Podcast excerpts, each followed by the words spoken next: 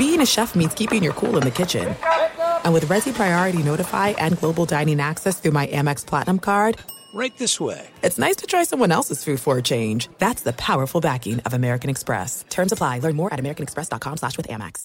Enjoy all your favorite sports like never before at BetMGM. Signing up and playing is so easy. Simply sign up using code Buckeye and receive up to fifteen hundred dollars back in bonus bets if you don't win your first bet. When you register with BetMGM, you can get instant access to a variety of parlay selection features, live betting options, and the best daily promotions in the business. And with BetMGM at your fingertips, every play and every game matter more than ever. Place your moneyline, prop, and parlay bets with the king of sportsbooks today. Sign up using code Buckeye and receive up to fifteen hundred dollars back in bonus bets if you don't win your first bet. That's right, up to fifteen hundred dollars. Again, sign up using code Buckeye and receive up to fifteen hundred dollars back in bonus bets if you don't win your first bet. BetMGM and GameSense remind you to play responsibly. twenty-one plus and present in Ohio, subject to eligibility requirements. Rewards are non-withdrawable bonus bets that expire in seven days. Gambling problem? Call one eight hundred gambler in partnership with M G M Northfield Park. That's one eight hundred gambler.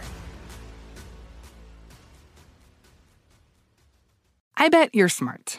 Yeah, and you like to hold your own in the group chat.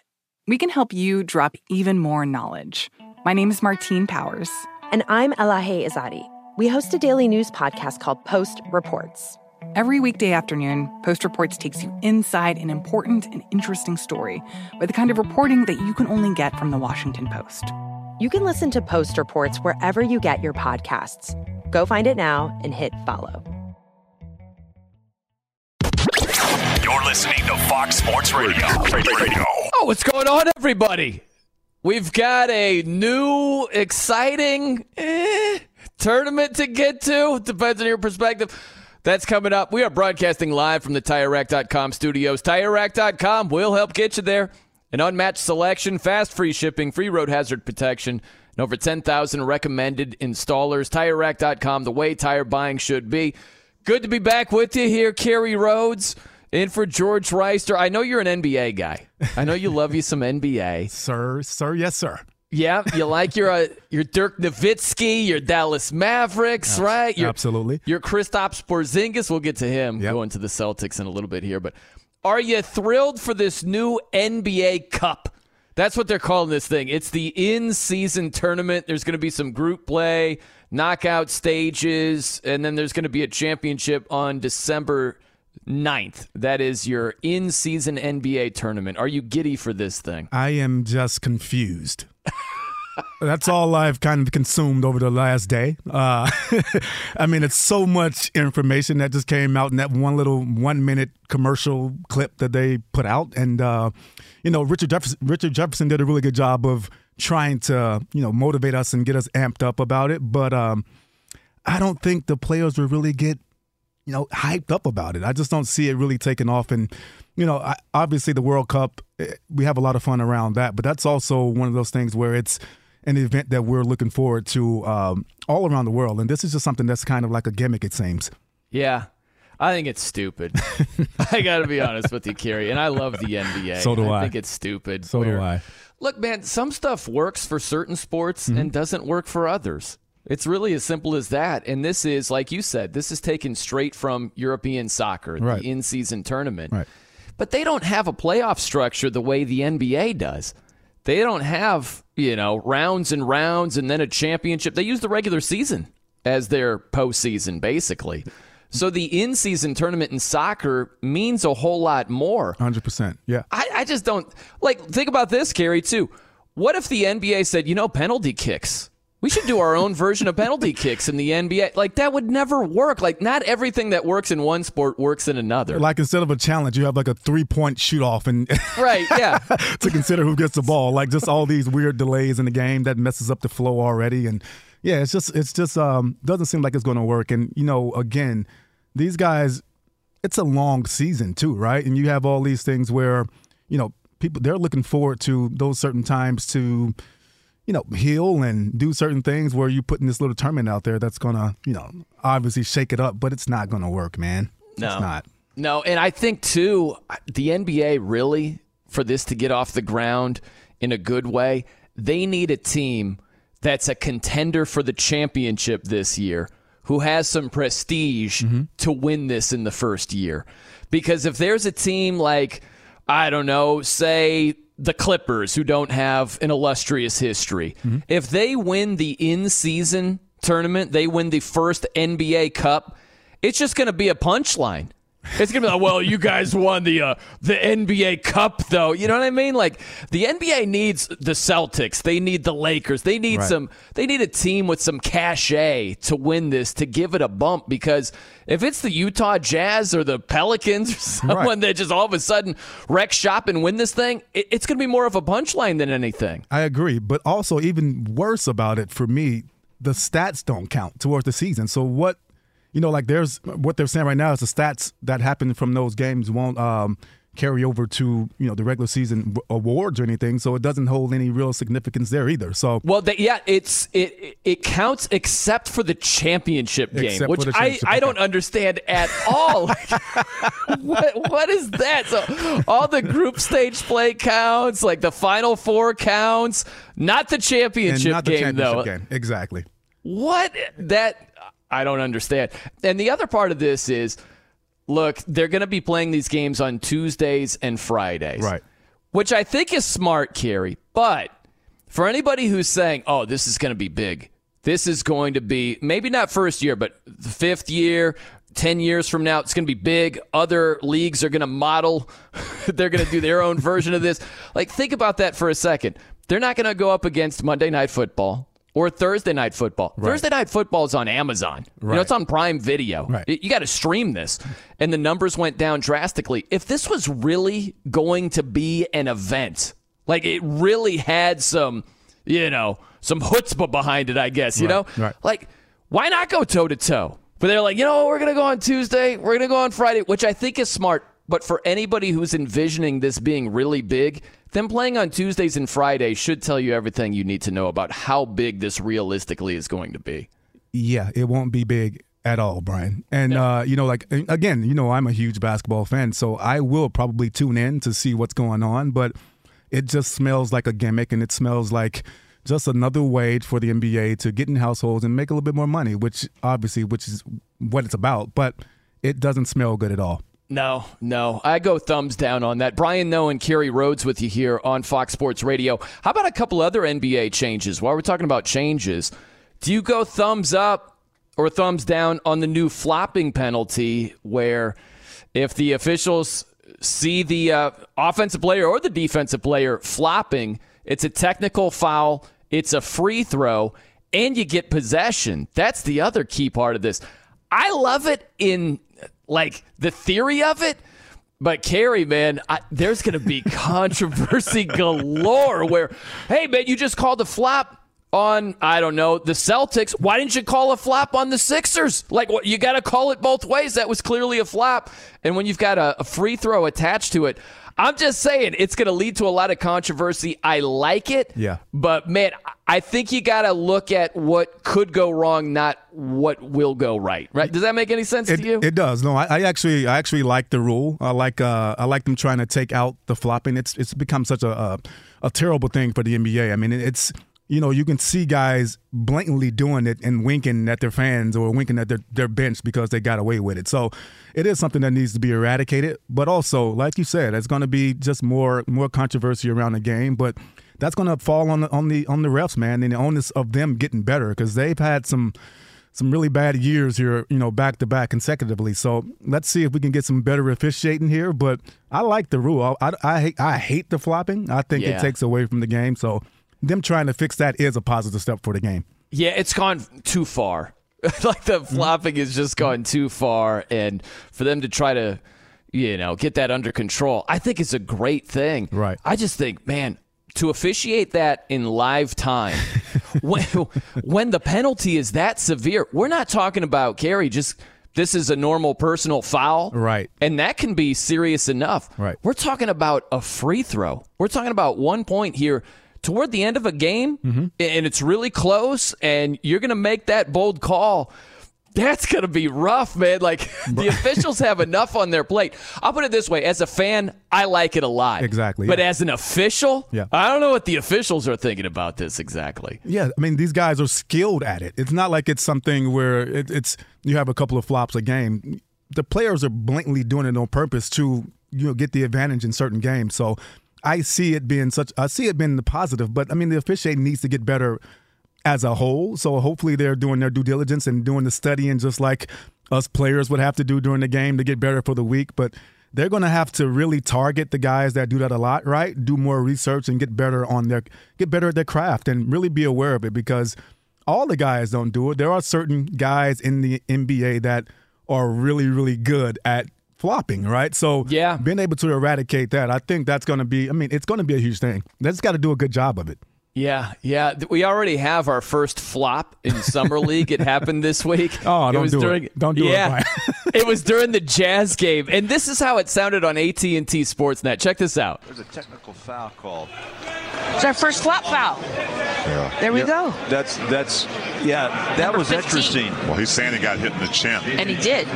I thought he did, too. I thought he took straight contact, but it just was, uh, wasn't noticed by the officials. Right, so it was bang, bang. He got hit in the face, and they called the flop, and the commentators are like, yeah, based on the replay, that doesn't look like a flop at all. So, like, think about it, and you get a free throw, you get possession. Again, I like the idea of it, but man, there's going to be some controversy with this. Ryan, what, what would you do? Would you take the, the, the one free throw out, or what, what would you? What would be the? Uh, no, I, I would keep it the way they have it. Okay, I would. It's not going to be perfect. Yeah, I think things are going to be better. I think you got to look at things. Are they better? Because, like, take replay for instance. A lot of people confuse this, Kerry, where it's never going to be perfect. But is it better right. than not having replay? So I think it's the same thing with the flopping penalty. You got to have a penalty with some punch. It can't be a five thousand dollars fine. You know right. what I mean? Right. If you attach a free throw to it, that's a legit penalty, and that will slow down how much you see flopping occur. So I think they've got it right. It's just going to lead to some controversy. That's all. one hundred percent. Do you, I got one question. Do you, is there... Is there a, a review process that goes along with it, or is it just uh, a judgment call? I think there should be. Yeah. Based on that game yeah. that, that you just heard the audio yeah. from, the main commentator said, no, there's not going. It's not going to be reviewable. Okay. I don't know if that's true or not. I don't know if that's the case. I think that's a bad setup. If it, it's not rev- like, imagine if this is a playoff game yeah. and it's nip and tuck. We're tied down the stretch, and there's a flopping call, and you can't review it or challenge it. I, I would think you'd have to be able to. That's going to slow the game down even more, Woo. and that would be the one thing that would be a negative with it. That's that's what I was trying to figure out, because if you have to start replaying this as well, then that's just yeah. going to slow the game down. What do you think about that, too? That's the other big change. You get a second challenge. Well, I should say they're going to vote on this this week. It's, it's expected to pass, where teams would get a second challenge if their first one is correct. Right. I mean, I, I got to be honest with you. I don't love it. Oh, you don't love that one? I don't love it. I know I'm in the mi- minority yeah. on this one, but I look at it like this, Kerry. They haven't gotten all the bugs worked out with the first go around here. Right. You know, these challenges take way too long. I don't know why the officials on the floor are turning around a monitor for them to look at it. It makes no sense to me whatsoever. They should grab a, a headset, and Secaucus right. should figure it out. Right. And they tell the officials what the call is. It takes way too long. They've got that goofy green light that's still blinking after they've determined whatever the call is, and the guy's taking free throws. Like, and now we're adding more of it. I think you got to streamline it first. Get the bugs worked out, and then start expanding it. But if you don't have the bugs worked out, I don't know why you're expanding it. Uh, I'm against you on this one, B. I, I, know, I, yeah. I, I really think if you get the, the first one correct, you shouldn't lose your challenge. So I'm in the majority on that one. I think it's a, a, a good rule, but I agree with you. I mean, they do have some stuff to get worked out. Yeah. And, I, it, and if you're going to the replay booth, there should be a – you know, a, a team of people, like you said, in Secaucus that that kind of, you know, bring that judgment in, and you move on and keep and get going. Not yeah. the, all the referees having to look at it, because that makes no sense at all. I don't get that yeah. at all. Yeah. Wait, it's so outdated. I know. It's like, I want to go see it next. Can I see the monitor as well? For any official in twenty twenty-three to go to the scorer's table, grab a monitor, flip it around, and right. start watching replays. Like, why? They, they don't do that in baseball. M L B actually has this worked out right, where right. if a play is challenged, there aren't umpires on the field that are looking at any monitor. They're not doing it. They're grabbing a headset and they're being told what the call is from somewhere else. Right. That, that's the way it should be in the N B A. I agree. I agree on that one for sure. Yeah, yeah. All right, we got a lot to do here. We got some ball to discuss. Kerry Rhodes, ball means football, of course, in my book. You know, we got some some ball topics here. Yep. Uh, hoops as well. Hoops on the mind. Coming up next, a little bit of a hodgepodge. Is this man already the most scrutinized player in his sport? We'll look at a couple of sports uh, while we're at it. I'm Brian Noe. He's Kerry Rhodes. Keep it locked right here on Fox Sports Radio. Fox Sports Radio has the best sports talk lineup in the nation. Catch all of our shows at fox sports radio dot com. And within the iHeartRadio app, search F S R to listen live. Hey, I'm Doug Gottlieb. The podcast is called All Ball. We usually talk all basketball all the time, but it's more about the stories about what made these people love their sport and all the interesting interactions along the way. We talk to coaches. We talk to players. We tell you stories. You download it. You listen to it. I think you'll like it. Listen to All Ball with Doug Gottlieb on the iHeartRadio app, Apple Podcasts, or wherever you get your podcasts. Enjoy all your favorite sports like never before at BetMGM. Signing up and playing is so easy. Simply sign up using code Buckeye and receive up to fifteen hundred dollars back in bonus bets if you don't win your first bet. When you register with BetMGM, you can get instant access to a variety of parlay selection features, live betting options, and the best daily promotions in the business. And with BetMGM at your fingertips, every play and every game matter more than ever. Place your moneyline, prop, and parlay bets with the king of sportsbooks today. Sign up using code Buckeye and receive up to fifteen hundred dollars back in bonus bets. It's If you don't win your first bet, that's right, up to fifteen hundred dollars. Again, sign up using code Buckeye and receive up to fifteen hundred dollars back in bonus bets if you don't win your first bet. BetMGM and GameSense remind you to play responsibly. twenty-one plus and present in Ohio, subject to eligibility requirements. Rewards are non-withdrawable bonus bets that expire in seven days. Gambling problem? Call one eight hundred gambler in partnership with M G M Northfield Park. That's one eight hundred gambler.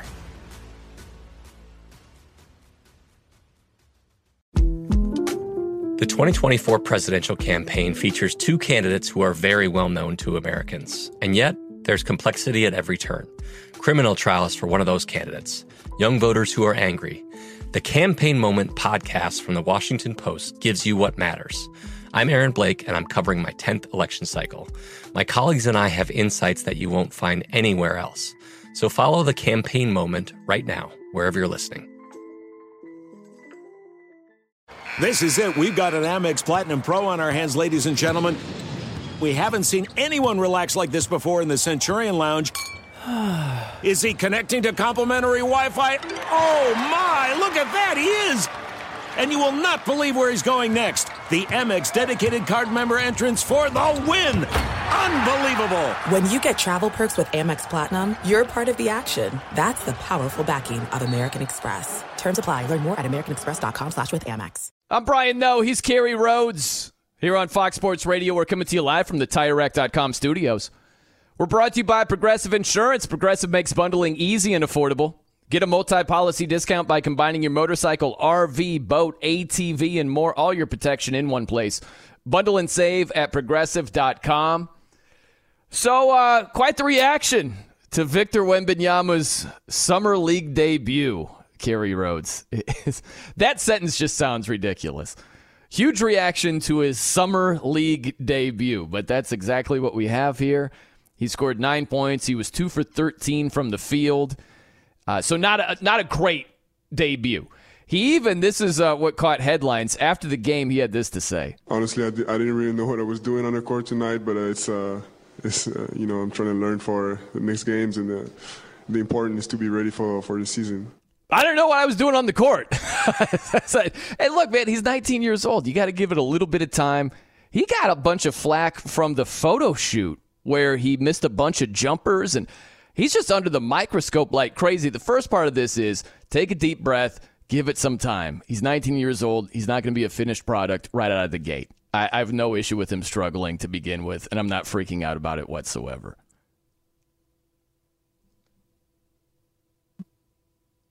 Right? He's um a guy that, you know, he was super hyped coming in. I mean, he's the the second coming of, you know, LeBron, and all these people have had these conversations about him being the the highest rated prospect coming into the league since LeBron, right? So that's going to be there. I think the summer league is obviously a setup for a guy like him where he's played in a league that is different than this one. And so you come into this game, and it's a little bit more physical, obviously. And, you know, it's, he just needs to settle down and play basketball, man. I saw a conversation where he was he was having uh, a conversation with um, Carmelo in, in the tunnel. And Carmelo said, man, just enjoy Vegas and play basketball. Just hoop. Mm-hmm. Take out take out all the other things, all the other, um, you know, distractions, and just play. I mean, you are the number one player for a reason. So just do that, man. And I think he'll be fine. But it sucks when your first game over, yeah. over here is that. And so, I mean, it could have been the second game, and it, wouldn't have been, it probably wouldn't have been a problem. But the fact that it was the first one makes it tough. It is interesting, right, where you think about whatever your first job, like first major job was, right. Chances are the scrutiny wasn't as great. For, for most people, that would be the case. They aren't as highly touted as Victor Wembanyama. They might have an occupation that a lot of people don't don't view or, or watch or pay much attention to, where even if it's uh, like a like a, let's take radio for instance, right? right? Like you're not gonna get absolutely crushed for just like one shaky show. You know what I mean? So Ryan, it depends on what you say. Well, that's true. I guess I guess the door can be open slightly right there, but chances are more than not that whatever the equivalent of a summer league performance is, right. It's not going to be dissected the way it is with Wembanyama. This is just, it comes with the territory. Now, this is the heart of the, the conversation, Kerry. Do you think that Wembanyama already is the most scrutinized N B A player? Now, it's not just the here and now, but we're anticipating when the regular season rolls around.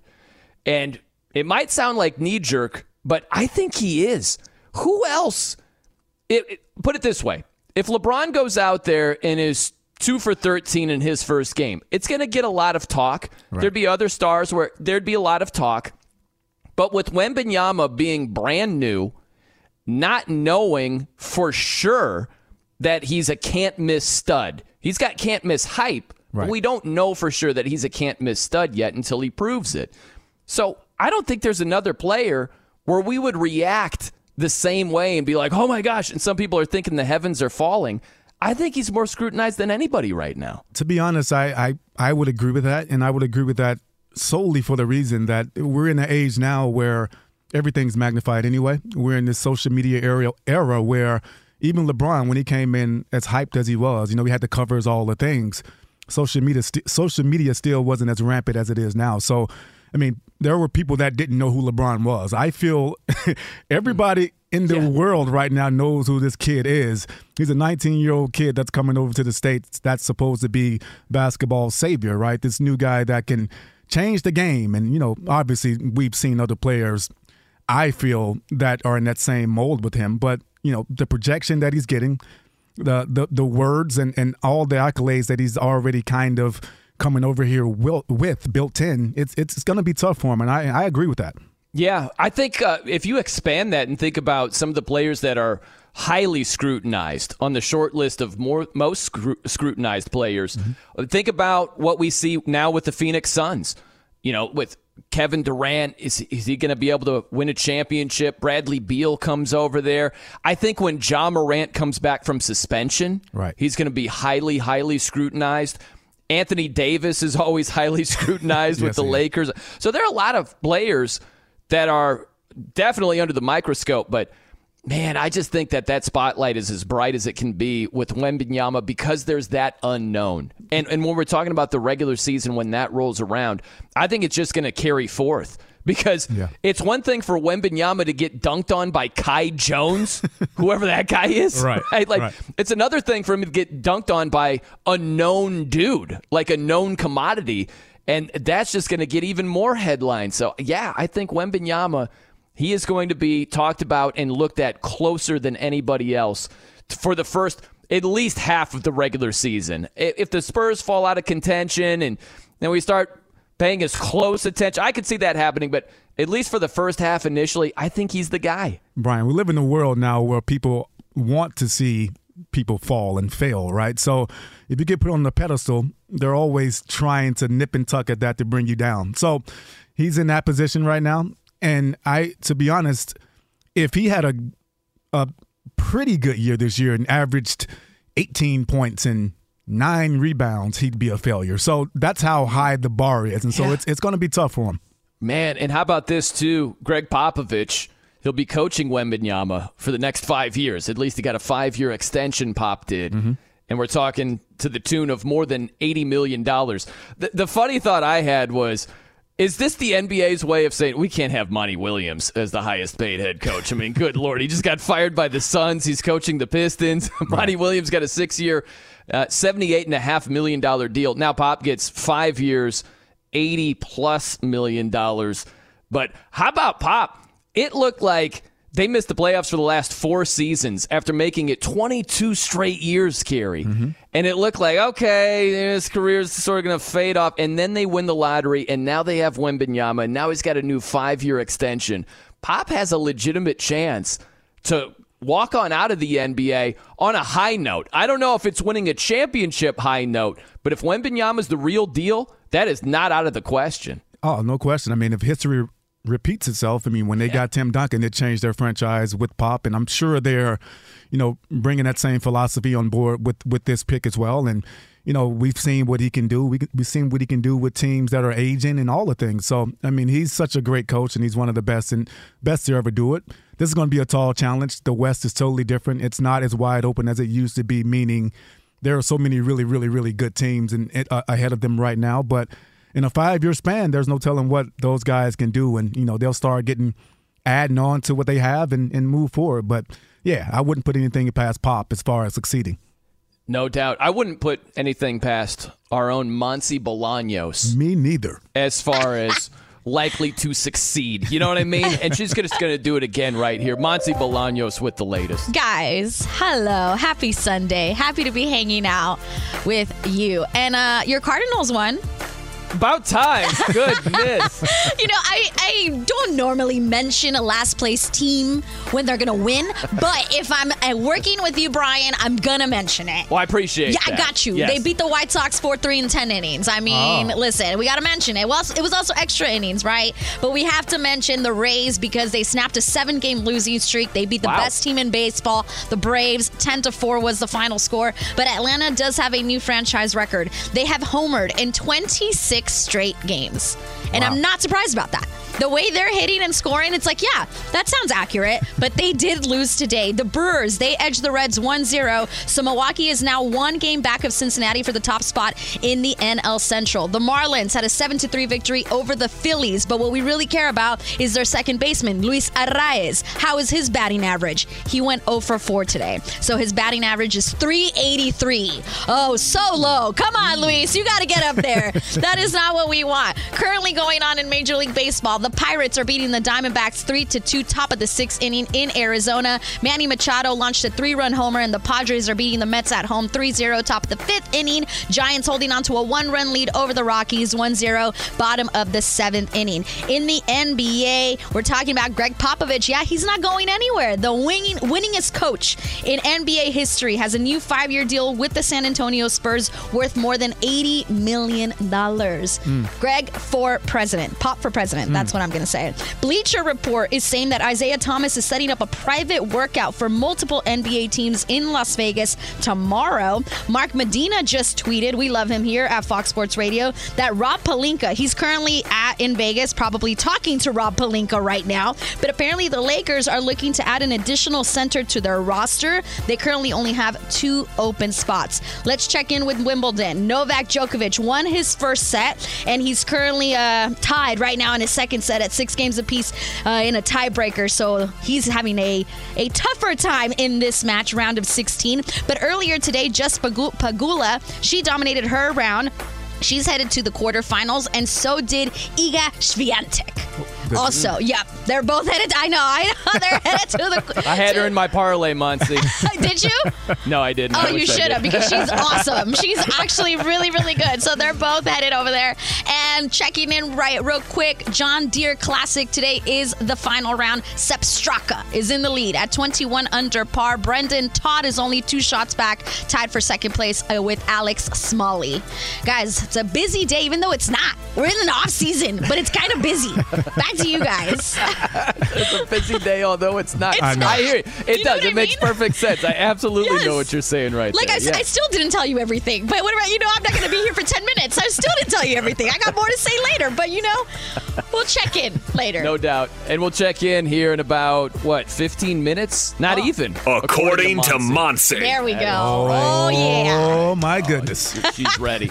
You ever see, you know, you ever watch, like, the Triple Crown? You see the horse races there, uh, Carrie? Yes, sir. You ever see the horses in, like, the starting gate?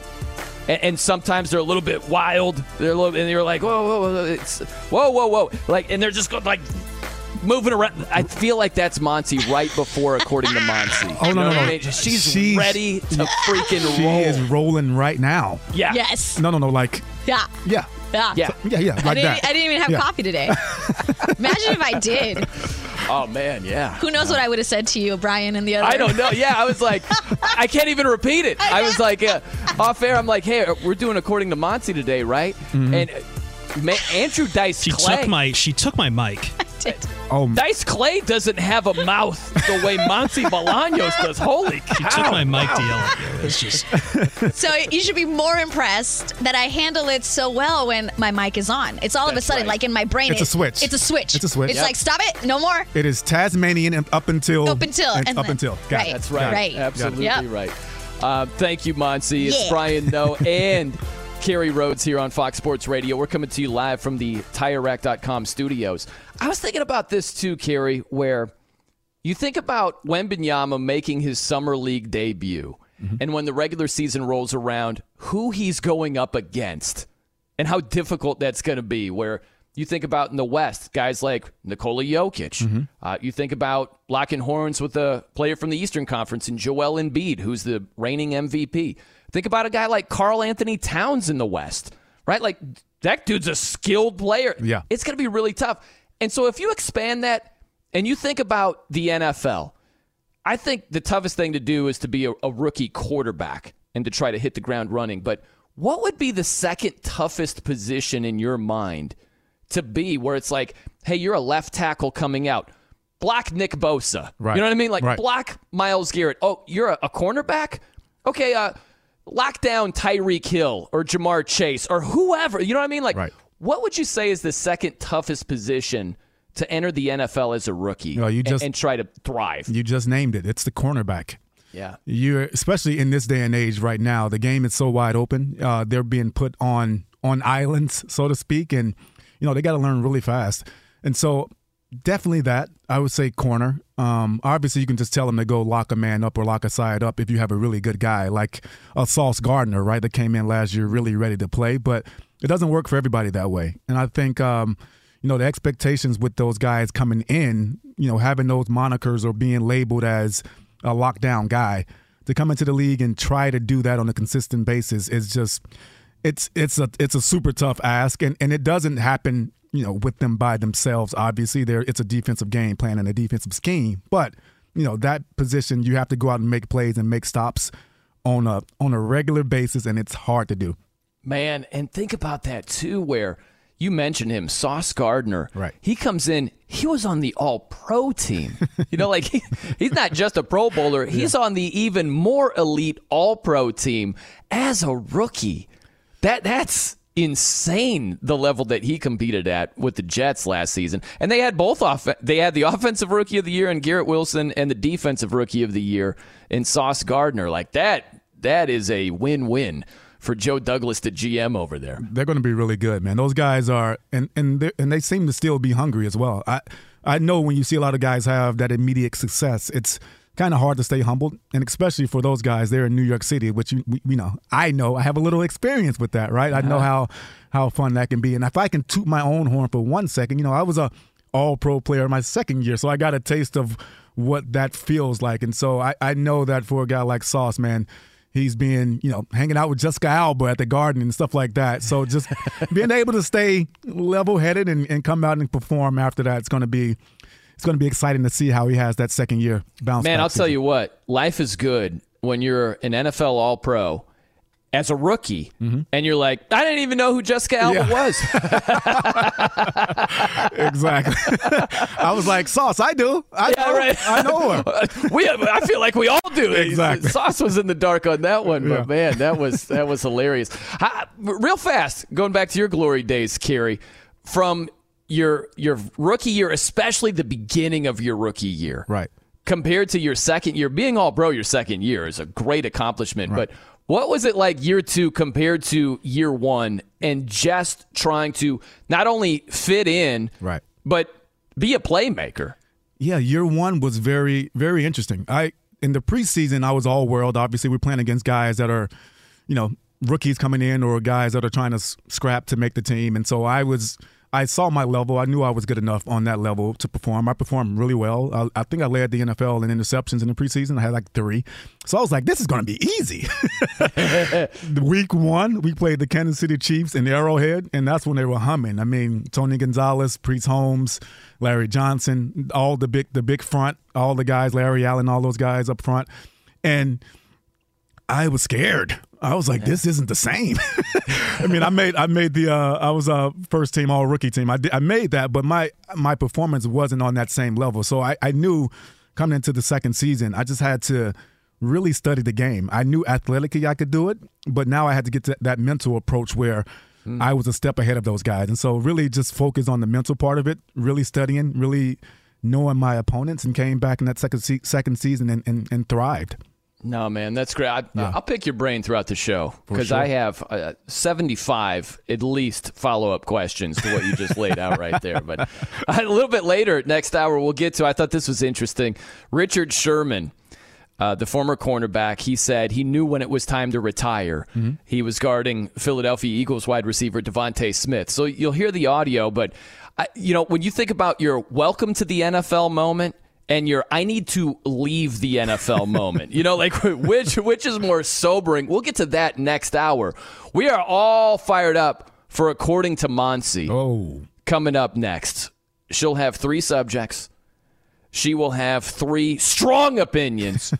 And we will see if we disagree, if we disagree, if uh, we can make a better argument or she can be swayed at all. Chances are probably not, but we'll see how it unfolds. That's on the way. I'm Brian Noe. He's Kerry Rhodes. Keep it locked right here on Fox Sports Radio. I'm Brian Noe. He's Kerry Rhodes here on Fox Sports Radio. I have inside sources, Kerry, that have informed me that you are rocking out to some Britney Spears right now. Uh-oh. That is correct. That um, is. You know. Something's gonna fly. Okay, yeah, a little bit, a little bit there. uh, hey, by the way, before we uh, get to our award-winning segment here in just a second, what did you make of the whole Wembanyama security detail and the Britney Spears? Did you see the video of that? I did, yeah. Yeah. I did. It's unfortunate, actually. I mean, he's not – those guys weren't trying to – To, to cause any bodily harm to Miss Spears. And, you know, obviously she was excited to to meet him, and, you know, so many others are as well. But yeah, it was just unfortunate more than anything. Um, yeah, Britney's going through enough right now, and, you know, Wembanyama, Wembanyama has so much going on too. So let's kind of get get away from that. I think hopefully she's okay, and let's move on. Yeah, yeah, yeah. I hope she's all right, and, you know. I get it. You, you shouldn't be smacking people around, but I don't know that's what it was. You know, she ran up on Wemby and kind of tapped him on the on the back, and a security person kind of put their arm out. I, I don't know if that was just a backhanded slap to the face. It was kind of like a whoa, whoa, whoa, whoa, that type of thing. But yeah, I, I don't think, think there are going to be any charges, and we yeah. move on with life, basically, absolutely. Right? Yeah, yeah. Okay, we move on to this. Let's dive in some According to Monsi. Crazy. And now it's time for absolutely nuts. It's not going to be pretty. According to Monsi. I love it.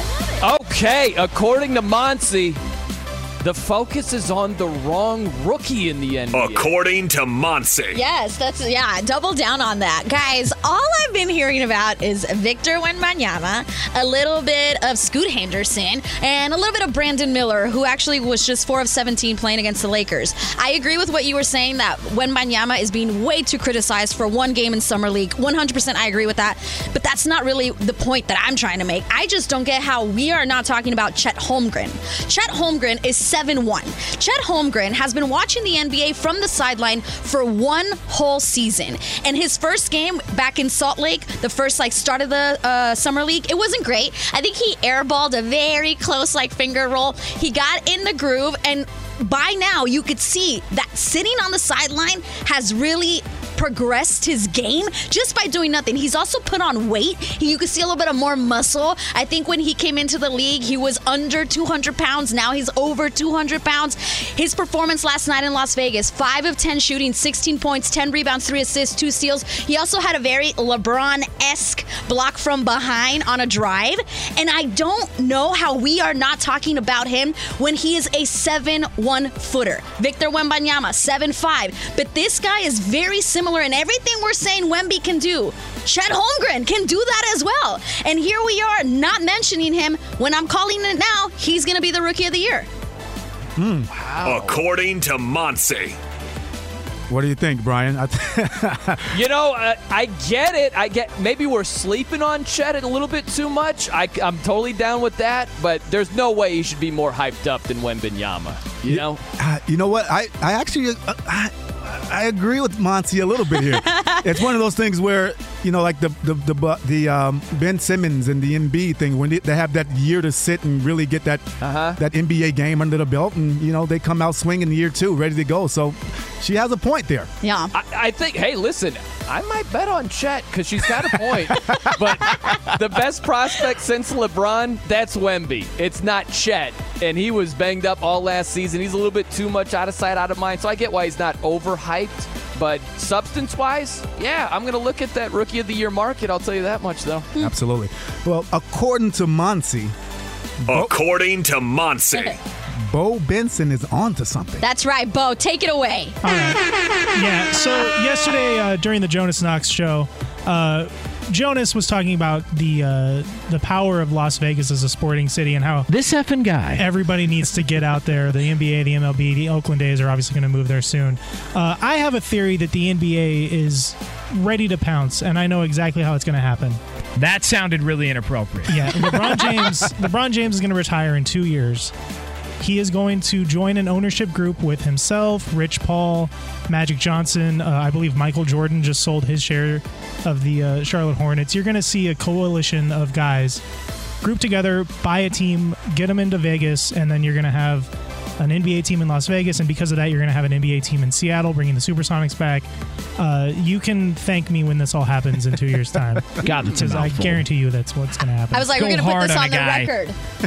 I was like, we're going to put it on the record. You're going to do According to Monse and say all this. Uh, no. So it, are are we going to see M J and LeBron go into ownership? I think so. At, of the same According team? According to Monse. Yep, I think so. Huh. Okay. I'm a little moist right now.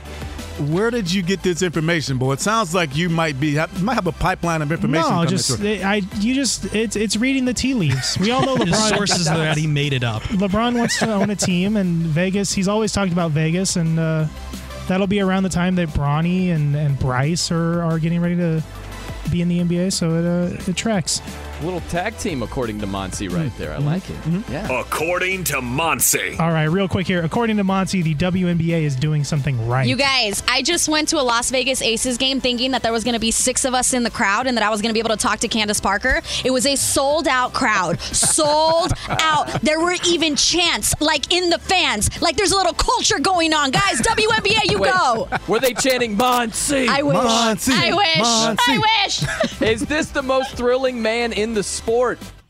The most thrilling man in the entire sport. We will compare notes coming up here. We are broadcasting live from the Tire Rack dot com studios. Tire Rack dot com will help get you there. An unmatched selection, fast free shipping, free road hazard protection, and over ten thousand recommended installers. Tire Rack dot com, the way tire buying should be. Man, Carrie, so There's this guy, Ellie De La Cruz, for the Cincinnati Reds, and he is a highlight machine. And he stole home yesterday. Reds won yesterday. They lost today. They lost one nothing. But yesterday, he stole second, stole third, and then stole home. He stole his way around the bases, which is unreal. And this is the way it sounded on Bally Sports Ohio. Now listen to the call of him stealing home. The description got me thinking. Here it is. He's going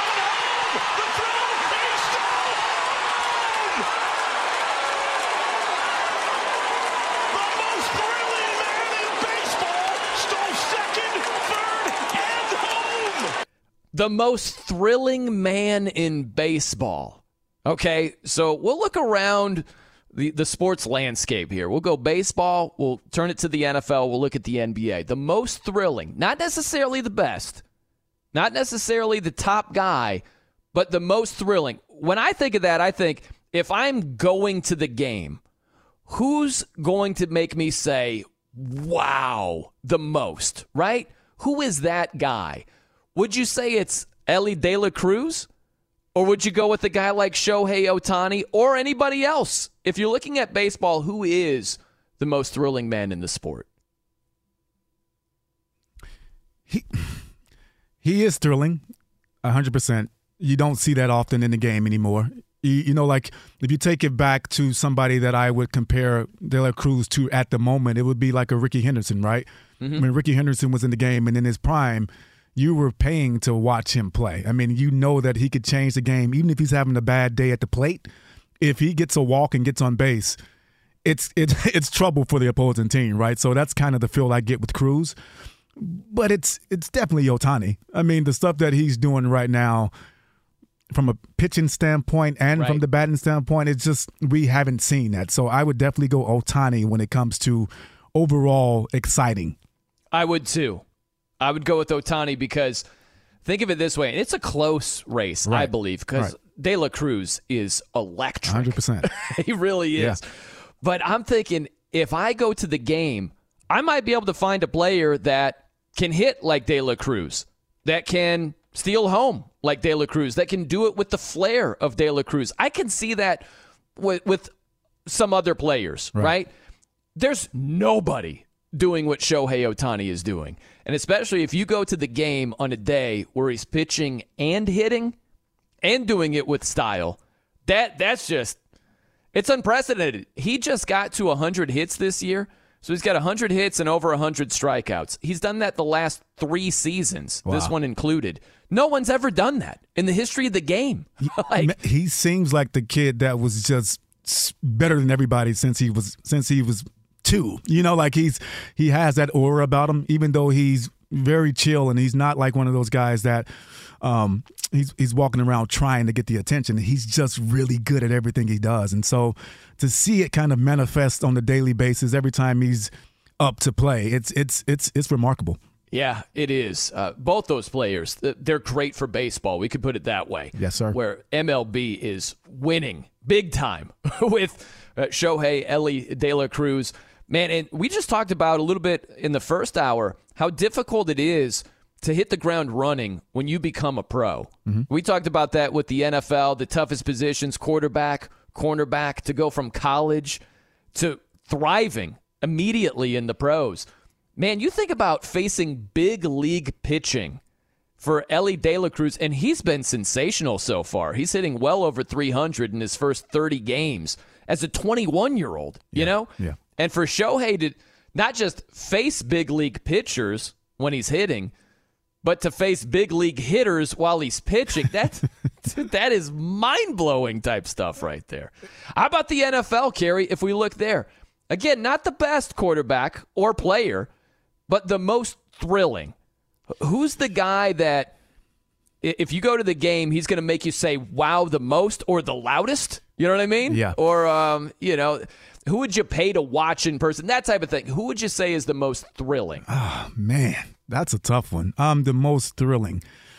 I'm going to have to go with with my little protege and and and and my um, you know, my alma mater buddy. Um, that's Lamar Jackson, right? Yeah, if he if yeah. he's if he's healthy, he's must see T V. He's somebody that can, you know, take a a, a normal shotgun snap and take it eighty yards on the run, and also can do that in the air as well. And so he'd be the guy that I would go pay to watch a football game with, even though I don't have to do that. That would be the one that I would do it to. Wait a minute. You don't have to pay for any game, Kerry? No. No. No, no. Do you have the hookup for non-N F L players like me? That's what I really need to do. Brian, we'll discuss off the air. Okay, well, I don't want people calling so, me yeah. saying, give me tickets. Yeah, so right. We'll talk after. Uh, Okay, you go you go see this guy, John. Just tell him you're Ex- Gary Rhodes. Exactly. And, yeah, right. I will be fine. I had two dudes on my list, Kerry. Yep. I had Lamar Jackson and Patrick Mahomes. Yep. And I'm not saying these are the only two thrilling players in the league. There are lots of them. You could go with a guy like Tyreek Hill as a thrilling wide receiver. There are plenty of talented dudes. I, I would go Patrick Mahomes, and I think that's number one. I would probably put Lamar Jackson number two, mm-hmm. just in terms of thrilling. Yep. You're going to see something that those guys are going to do where Mahomes is going to drop his arm. He's going to create something. He's going to do a pirouette. He's going to do a Kareem Abdul-Jabbar skyhook yep. to Clyde Edwards-Helaire. It's going to be like, how did he do that? So, yeah, I look at Mahomes. I'd put him number one. But in terms of just the playmaking, raw athleticism of Lamar Jackson, yeah, I think those guys are one, two in the thrilling uh, category. Yeah, I had Pat. I had Pat number two. I mean, and, and it can go either way. It's not. Uh, I don't think it's. It, we should probably say one A, one B. Either one, either one, you'll pay to go see. And you know, Patrick Mahomes is the best player in the league right now, and he's been that way. I mean, for the last three, four years. And so, yeah, I mean, he's the guy that you want to, you would pay to go see as well. How about defensive players? Where you think about Micah Parsons. Mm-hmm. Uh, you think about Nick Bosa is a lot of fun to watch. Aaron Donald. Aaron Donald for sure. Yeah. Sauce Gardner if you're looking for a, a defensive back. Yep. Um, man, I think Micah Parsons is just, he's an absolute – he's like the Tasmanian devil. We were talking about that too. He is a defensive Tasmanian devil out there. Ryan, the, the one thing – I've talked about this for like the probably last five years or so, but Aaron Donald is the best defensive player I've, I've ever seen. Yeah. And I, I mean, and I've been around some good ones, right? I've been around some Hall of Famers. So to see what he can do on a daily basis and see how much havoc he wrecks on offenses, it's just, I've never seen it before. And so, you know, he's one of those guys that whenever he hangs it up, he'll be in the Hall of Fame right away. And we'll remember the stuff that he did during his time playing forever. Yeah. If we turn it to the N B A, present day. We're all looking at present day stuff. I probably should have said that initially, mm-hmm. but but that's a, I'm glad you picked up what no, I was I putting down no, right there. You. But yeah, just to, in today's N B A, when we're looking at thrilling players, again, not necessarily the best, but either just raw athleticism, skill is off the charts. There's something, there's just an eye-catching element to them where you say, wow, who would be that guy for you in the N B A? I mean, it's it's kind of tough to say it right now with all the stuff that he's going through, but that's that has to be Ja Morant, right? Mm-hmm. Um, every time he plays, he's doing something ridiculous on the court, and his athleticism is just – it's not matched by any. And to say that, you know, about a league that's full of athletes, to say that he's the top athlete is just – you know, when you can single out somebody in that field as being the top athlete, you know they're doing something exciting. So yeah. that's that's him. No, you're right about that. When you the most athletic N B A player, that's yes. whoa. That's that, saying something. That, that is absolutely saying something. I, I think that Ja was on my list. The other dude I had at the top of my list was Steph Curry. Of course. Now, not the raw athleticism, obviously, but skill is off the charts. The three-point shooting, that ability. I, like, what he does, you see these pre-game shooting routine videos, mm-hmm. like some of the things that he's doing where he's literally not miss, missing a shot, and then at the end he'll like bounce the ball and it'll go like thirty feet in the air and go in and stuff like that. It's, I think that Steph Curry doing it also as long as he has. Yeah. And I think there's something there too where if you go to the game, think of it this way. You go to a game, you're watching Steph Curry. There's something there. There's an element of like, this is a four-time champion. You know what I mean? Like, this is basketball royalty right. that I'm watching, like, historically and also tonight, like, right here, right now. So I think that the skill of the, the dribbling ability mixed with the unbelievable three-point shooting ability, I would put Steph Curry at the top of the thrilling list. But I totally hear you on Ja Morant. That dude, what he does finishing close to the rim and athletically – And, yeah, actually shooting the ball a lot better in the playoff loss to the Lakers in that series loss. But, man, if he can develop an outside shot mixed with what he has athletically, man, that guy is going to – and obviously get it straight off the court as well. Right. He's going to be even more unbelievable than he has been on the court so far. Brian, I agree with you on Steph Curry, too. I, you're right. I mean, there there is a an, a, an aura about him that, you know, we get – we get um, I don't I don't think we get enamored enough by by it mm-hmm. as, as as a whole, but when you see him play, you know you're going to expect something, you know, s- something great to happen out of it, right? But let me throw one more person in in that in that hat yeah. as well. I know a lot of people have their thoughts about him and feel a certain way about him, but another guy that's must-see T V when it comes to that is Kyrie Irving as well. Mm, yeah, the stuff you're that, right. The yeah. stuff that he does as a finisher, I mean, yep. it, it's like poetry watching him play. It is. You know, it's funny. I went to um, – it was a Mavs-Pacers game uh, this past season. And so Kyrie was there, and I was telling my girl, she's not huge into sports. I'm trying to convert her, Carrie. I'm doing everything I can. I'm like – I was telling her about Kyrie, and I'm like, this dude's game is beautiful. Like, it's poetry. And I'm like, he's a head case. Don't get me wrong. But, yeah, no, I know. But his game is just gorgeous.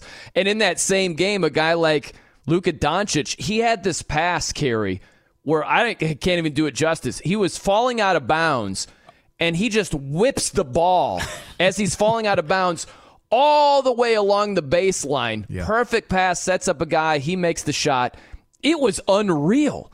But I think that Kyrie is a little bit more thrilling because he's more athletic. Yeah. Uh, Jokic is thrilling also, but he's a lot more boxy. You know what I mean? He doesn't have the raw athletic ability. He's a little bit more like a, a guard version of Jokic, you know, where oh, those yes. guys are so effective, but they don't have that that thrilling sort of like wow factor. More so Jokic than Luka, but I think you understand what I'm saying. No, yeah, you're one hundred percent right. I think there's um we talk about flash, or I mean, Luka has flash in this game. Jokic, Jokic as well, but the way yeah. it looks, and the right. way the and, and the way the, the presentation is kind of put in your face with the, right. with the with the Kyrie or Ja Morant or Steph Curry, it's just a little different. It is. It's so different. Think about how Ja blows by a defender. It looks so different than Luka. He'll make a move. He's quicker than it yes. looks. Yes, but he'll get you on the on his hip. And it's a wrap. There's nothing you can do. It's over. You know what it is, Brian? It's that whole effect of the common person at home watching the game on T V. I think that some of them really believe that they can do what Luka or Jokic does because mm. it because it look it doesn't look as crazy, right? But when you see a Steph or a Kyrie or a Ja Morant do what they do, no normal person at home thinks they can do that. That's true. That yeah, right. No, that's a good way to look at that. Um, but yeah, uh, good stuff. If you want to hit us up, feel free to do so at the No Show at Carry twenty-five Roads. We're looking at the most thrilling players in each of the major sports: N B A, N F L, M L B. Uh, we would my list would be Shohei Ohtani, Patrick Mahomes, Steph Curry. Mm. You would go Shohei Ohtani, Lamar Jackson, Ja Morant. Those are two really good lists. who'd, who'd win that in the three on three? Oh man, three on three like N B C yeah. show about just all all sports. Who'd win that? I like that Ohtani is facing himself. You know, because we have him on both of our lists. Yeah, yeah. That's what, that's what, um, I would go. I, I would go. Advantage me. It's advantage me because although Lamar Jackson is thrilling, yeah. now he's not close to Patrick Mahomes in terms of the numbers that he puts up and right. the consistency factor. It's the same thing with Ja versus Steph. Um, so if it's just thrilling, that's a different discussion. But if it's, you know, like who would you start your team around? It's advantage no in that category, Kerry. I got to be honest with I'll you. I'll give there. you that. I'll give you that. Hey, we will be exciting, though. It'll be completely exciting. There's no doubt about that. Yeah. All right. Coming up next, we got to get to this guy. The good guy has gone full N W O.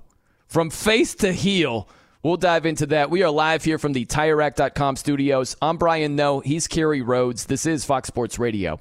Enjoy all your favorite sports like never before at BetMGM. Signing up and playing is so easy. Simply sign up using code Buckeye and receive up to fifteen hundred dollars back in bonus bets if you don't win your first bet. When you register with BetMGM, you can get instant access to a variety of parlay selection features, live betting options, and the best daily promotions in the business. And with BetMGM at your fingertips, every play and every game matter more than ever. Place your moneyline, prop, and parlay bets with the king of sportsbooks today. Sign up using code Buckeye and receive up to fifteen hundred dollars back in bonus bets if you don't win your first bet. That's right, up to fifteen hundred dollars. Again, sign up using code Buckeye and receive up to fifteen hundred dollars back in bonus bets if you don't win your first bet. BetMGM and GameSense remind you to play responsibly. twenty-one plus and present in Ohio, subject to eligibility requirements. Rewards are non-withdrawable bonus bets that expire in seven days. Gambling problem? Call one eight hundred gambler in partnership with M G M Northfield Park. That's one eight hundred gambler.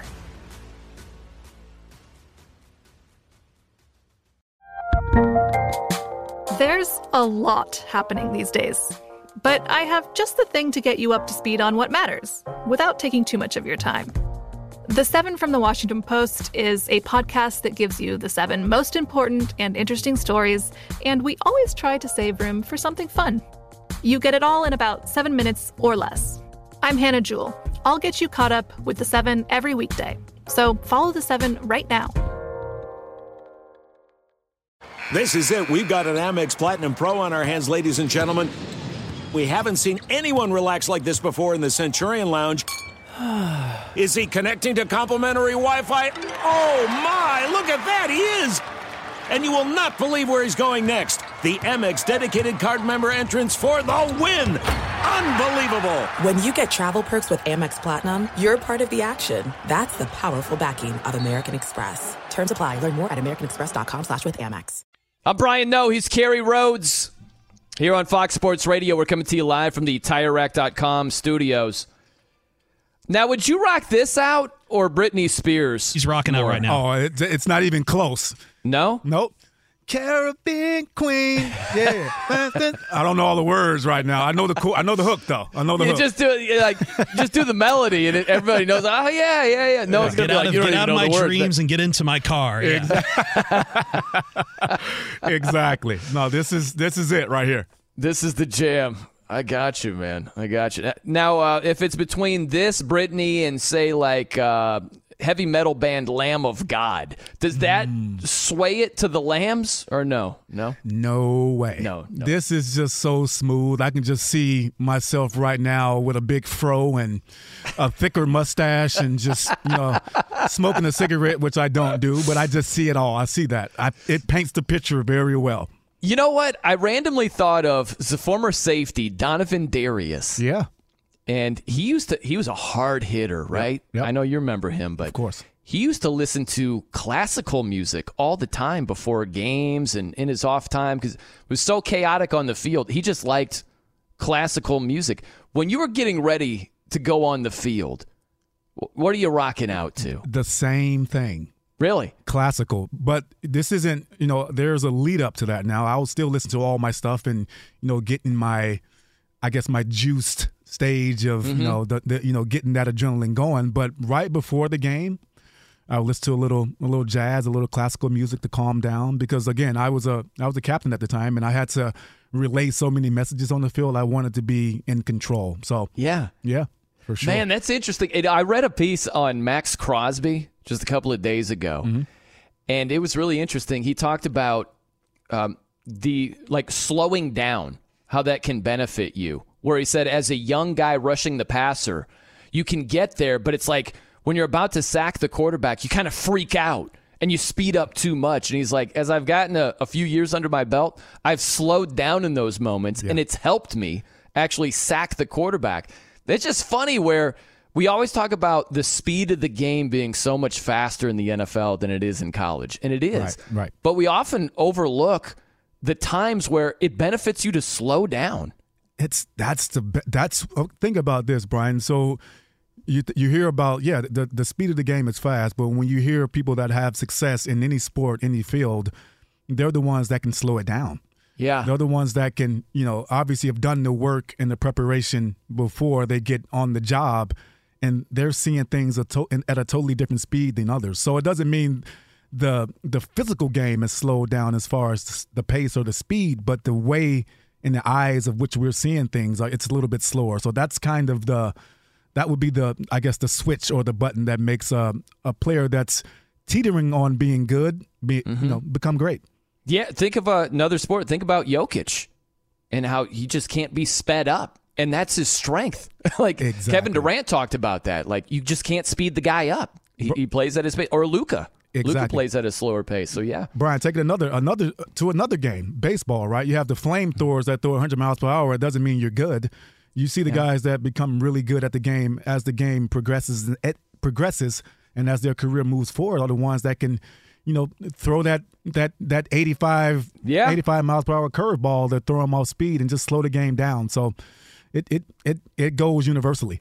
Amen. Okay, so Damian Lillard, he has gone from good guy to bad guy. If you're using a pro wrestling uh, tie in here, or he's gone from face. He's been the guy that's Hulk Hogan. He's eating his vitamins. Mm. He's gone Hollywood Hogan here. He's joined N W O. He's dyeing his beard a different color. You know, yeah. that's and, and listen. I was in Portland for three years doing local radio.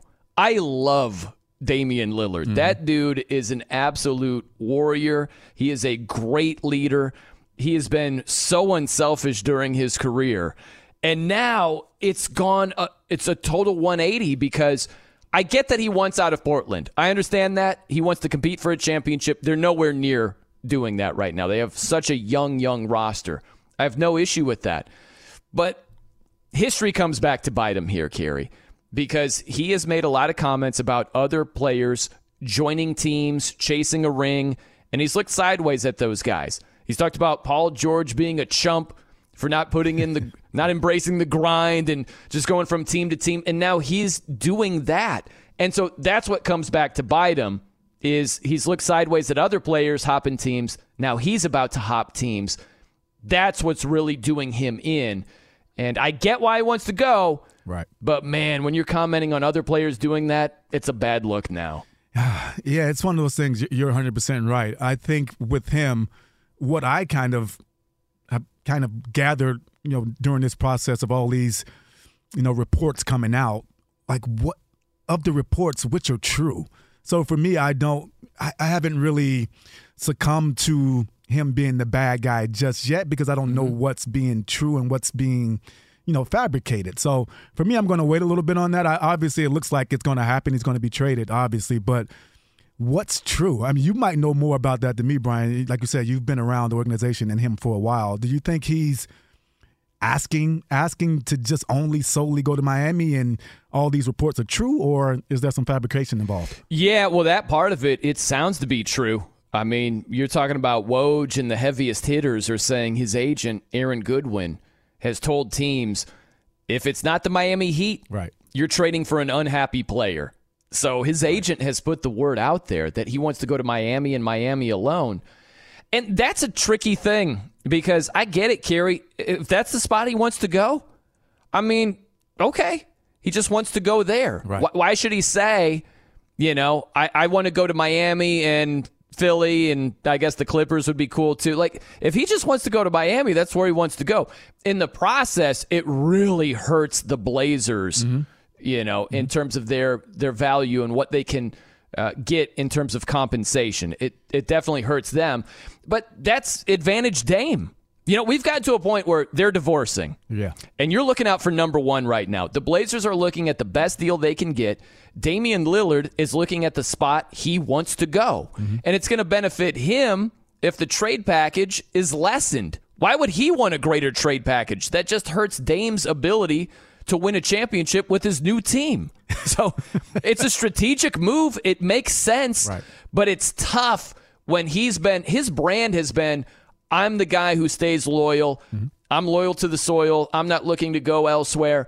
And now he's going elsewhere, and he's hitting the gas. Like, he's flooring it and saying, I just want Miami. Right. And that definitely hurts the Blazers in this whole process. Yeah, it's one of those things where, you know, the loyalty aspect of it, again, we, we can always talk about that and always say, you know, be loyal to the team, loyal to the grind, and, and vice versa. But at the, at the end of the day, we're humans, and and and you know the organizations are human being. I'm putting that, putting them, lumping them in one human being category, and, and the player is as well. And you know, if you know, Dame's been so loyal to them, and he feels that you know that should be justified and, and, and given back to him as well in this process. But I don't like the way he's putting the words or or allowing his agent to be his spokesperson. He's been his own spokesperson forever. And we've heard that, like you said, we've heard him say, I'm not running from the grind. I'm not that mm-hmm. guy. And now he has his agent speaking for him. That would be the only only thing that I would feel bad about this whole situation. If you're going to speak your your truth as as you have in previous years, speak your truth. Yeah. And that's the other thing is, you know, uh, if you're embracing the grind, he's right. trying to join a team that was just in the finals. Yeah, like they, yeah, true.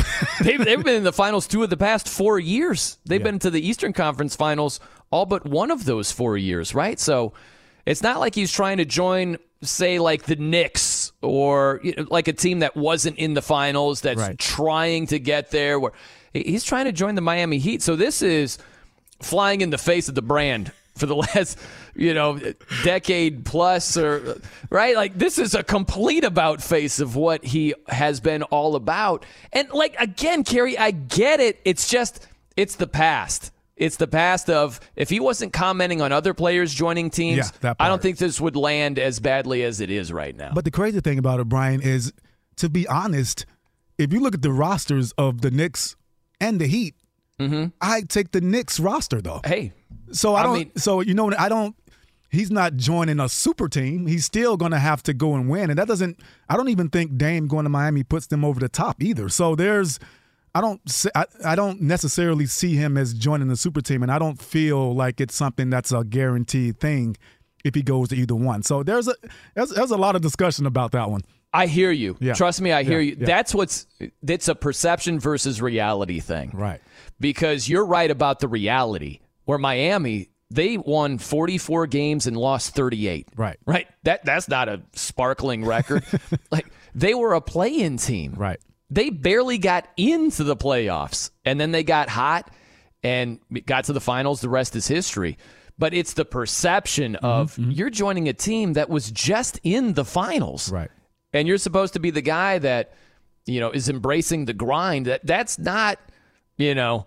That's not from the playbook of embracing the, gr- the the grind. Is you demand a trade to the team that was just in the finals. That so it's the perception versus the reality. You're right about the reality, but the perception is not on his side. B, Monty's having a, a mental conniption over there, so I, I'm Uh-oh. just re- relaying it. She's got some stuff to say. I think she's got she's got something on her mind over here. Okay, is yeah. she turning colors? It is she, I, it looks like it. Yeah, it looks I, I feel a little slightly, concerned. A little concerned. Okay. Yeah, we got to find out what what she's uh what she's fired up about, and get some information in the process. Monty, what's going on here? Brian, I will not take this Damian Lillard slander. I will not. Okay, he, I, I, can't, I everything you said. It's like I was just yelling over here by myself in my little room.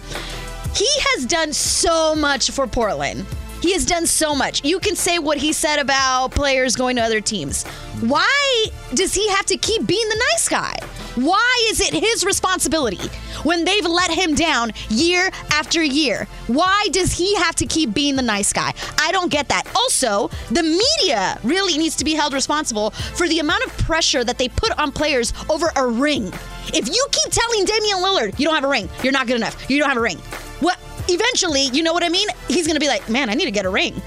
Like, I, I just don't get why he has to continue being the bad guy, or excuse me, be the good guy, quote unquote, in this relationship. I don't get that. No, I hear you. And listen, sometimes nice guys finish last. You know, I, I want Dame to go elsewhere and to have a better chance to win a championship because he deserves it. Mm-hmm. He has been sensational since he stepped foot in the N B A. And they haven't been as loyal to him as he has been exactly. to them. But exactly. The past comes back to bite him, Monty. Okay. If he's looking sideways and being like, Paul George, you're a chump for hopping teams. It's like, Dame, that's funny because you're hopping teams right now, buddy. And I'd like, be like, that yep, comes back to bite you. Yep. I yeah, I am. I'm joining everybody else. Everybody else is doing it. Brian, I'm actually scared over here. She is heated up, okay? I'm just letting you know that I feel it. I feel the fumes coming, and I was the one that was on her side. I, I'm just like, I'm mad. Even if you, even if you're right, oh, he said this in the past. It's like everybody else is doing this. Everybody else and their mom is literally going for a ring, however they can. And but who's the one guy? Who's the other? Who's the other guy? I should say. Who's the other guy that has said, I don't like all this ring chasing, super teams? Like, he's the guy. Yeah. He's the guy that has stood against that and said, I am loyal here. And now he's changing that. That's all I'm because, saying dude, is that comes you, back to bite you. I, even if it does, though, I still don't see why he has to be the nice guy. I just don't, because it's like he did so much for this organization for as long as he could. And I actually don't want him to leave Portland. You know, I want him to be Dirk Nowitzki. I want him to be Kobe Bryant and play his entire career in Portland. That's really what I want. But I don't blame him for wanting to get out. Especially I don't either. For we're being on the same side, on that, on that, we're on the same side. We're totally I just, on the same side. I just don't what he think... Needs, He the, needs a hot tub time machine. I he know, needs a hot tub care. time machine and not comment on these no, other players why? going to other teams. You're allowed to change your mind, especially no, when the no, media is critiquing no. you so much nope, for nope. not winning a championship. Nope, he no, is firmly the in the... He is hypocritical no, status not. right now. It yes, is not hypocritical. Oh, yeah. Not oh, at all. Not at all. Totally. It's like he did. He's like, I actually put in my grind. Hold I on, put on. in the work. I'm looking up hypocrite in the dictionary I, right now. It's a picture of Damian Lillard. I my swear, goodness. If you were not so far away right now, I would go find you. And the caption says, I embrace the grind. I embrace. Yes. That's right. He did it. He did everything. Ugh. What am I supposed to talk to you about now? I don't even know what's happening. Uh, the Mets are losing. The Mets are losing, yeah, yeah. yeah, but they're on the scoreboard, though. Thank you for that. You at least guided me into baseball. They're at least on the scoreboard, but the Padres are up six to two. Manny Machado responsible for five of those six uh, runs. You guys were talking about not the save, but I will say I, I hate Manny Machado. I hate him. But that dude looks so cool when he plays. The way he fields the ball, the way he looks so cool every time he plays, and I hate it because I hate him. Anyway, the Orioles have won five in a row. They dominated the Twins today. fifteen to two was the final score. They hit seven home runs in the game, including Adley Rutschman, who hit a four hundred sixty-one foot bomb in the victory. Anthony Santander, two home runs. But yeah, Orioles are definitely hot. Who is not hot? The Yankees. No bueno. Mm. They really do need Aaron Judge back. They lost to the Cubs in the Bronx today, seven to four, and it's officially been announced that New York has fired their hitting coach, Dylan Lawson. So wow. they, they think he's the problem. He's not the problem. He's not the problem, guys. Let me tell you right now, this is not the problem. Nope, nope, not at all. The Giants, they held on to beat the Rockies one zero. Logan Webb, guys, pitched the entire game. We don't see that anymore. An entire game, and he struck out ten in the victory. And Sepp Straka officially won the John Deere Classic. Earlier today, some messy things happening in college sports, like former West Virginia men's basketball coach Bob Huggins. I think he's still drunk. He resigned a few weeks ago after a D U I arrest. He's claiming through an attorney that he never formally resign and is going to sue the university if he's not reinstated. Basically, he said that the correspondence sent to the school came from his wife, not him. So not only messy at the school, messy at home. Northwestern announced that they're going to reconsider penalties for coach Pat Fitzgerald, who was suspended two weeks without pay. This started on Friday. New details emerged yesterday. There's still details that are coming out on this situation about hazing in the football program. It, a lot of details that are not appropriate to say on the radio, so if you're interested, go look it up. It's really just some stuff you just don't want to hear about. You know what I'm saying? You know what I'm saying? A little football news. Did you guys hear this? That apparently the Rams were really trying to trade Matt Stafford oh, in the wow, offseason. Okay. This was a, a report. It hasn't hit the big news stories yet, but it came out because uh, a former N F L executive was on the most recent episode of the Pat McAfee Show, and he said that the Rams tried very hard to trade Matt Stafford, and it did not work out. Denver mm. Broncos running back Javonte Williams, who suffered a torn A C L in week four last season, said today at a football camp that he feels ready to go, and the plan is for him to be cleared for the start of training camp. So good news there. Yep. Back to you guys. Good stuff. No more Damian no. Lillard slander. You know, here, here's the thing. Here's the, I'm going to give you an example. No, here. Calcetines no empeces. Oh, she's out, talking Spanish. She's okay. talking Spanish. It's, he, I, it's the only word he totally knows in Spanish. Right it's sock. It's socks, um, by the way. It's not if, even real. Uh, we got Wimbledon going on right now. We right? do. Wearing all white and all Z. that. If I say it's so stupid to wear all white, I, I wouldn't do that. I, these people that wear all white, they're chumps. And then the next thing you see is me wearing all white.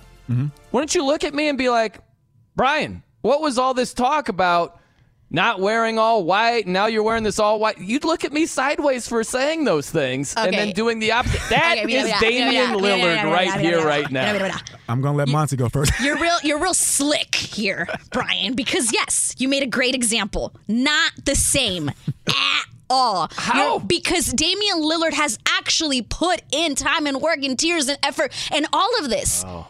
You did you just show up to Wimbledon one year and you're like, I'm not gonna wear white. This that no, it's not the same. Even it's though your example was thing. Good, it's going against what you said in the past. Okay, Th- B, B, let's let's think of it this way then. All right, mm-hmm. all right. He was saying that at a stage where he was in the grind, he was lost in the moment. He was seeing other people run around and doing this and joining super teams and you know blah blah blah blah blah. Right, those things are real and they were real at that time. He's evolved to a state of now seeing that he's not going to be able to do what he wants to do in the grind mm-hmm. in Portland, and now he wants a better shot at it, right?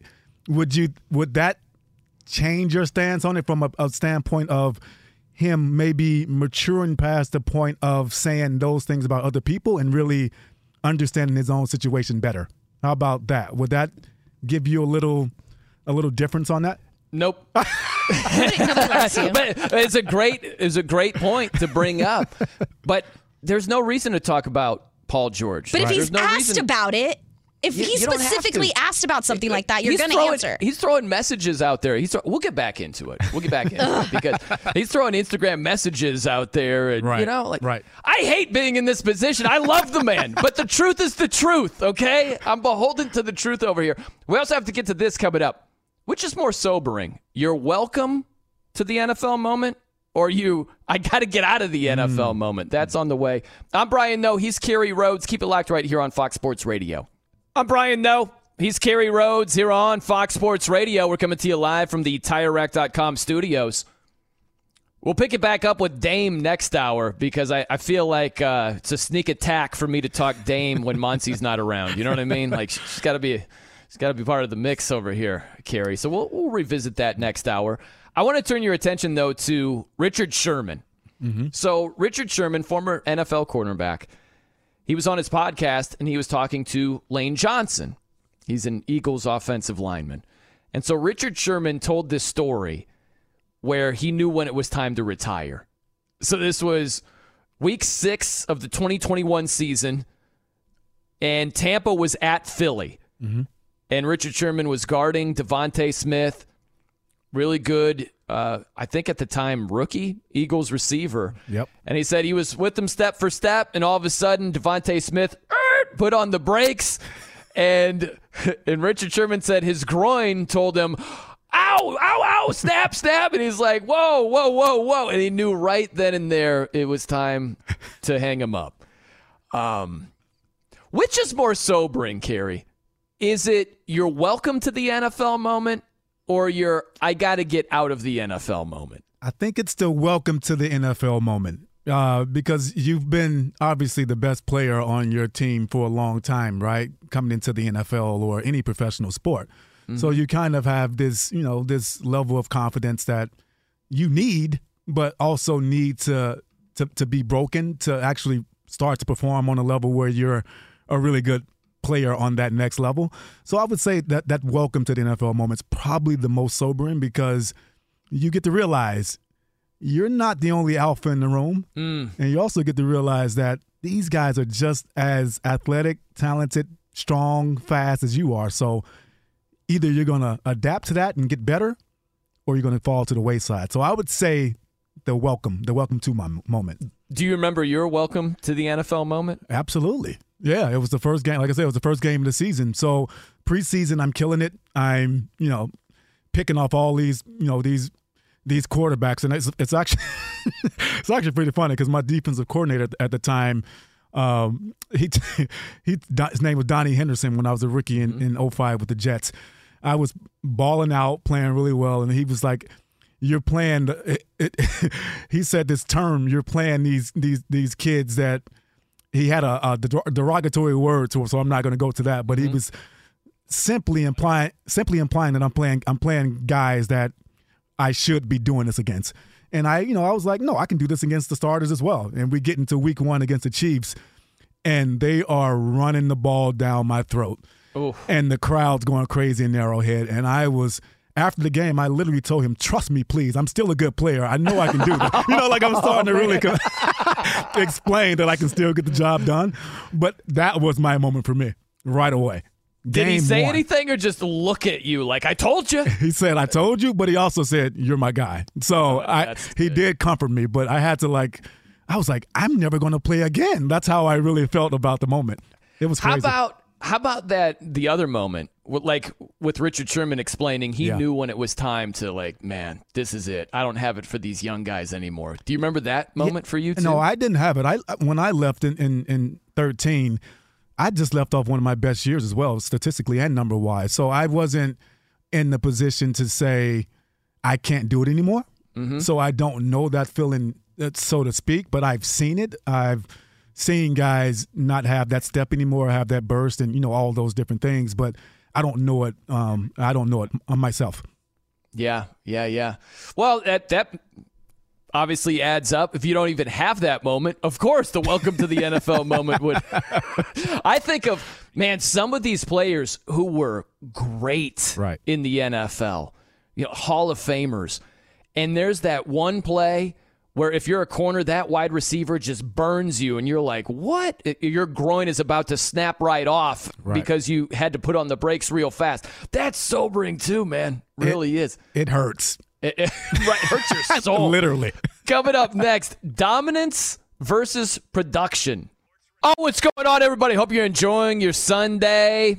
We got to get to dominance versus production here. Very interesting take from former N B A player Dwight Howard. We are broadcasting live from the Tire Rack dot com studios. Tire Rack dot com will help get you there.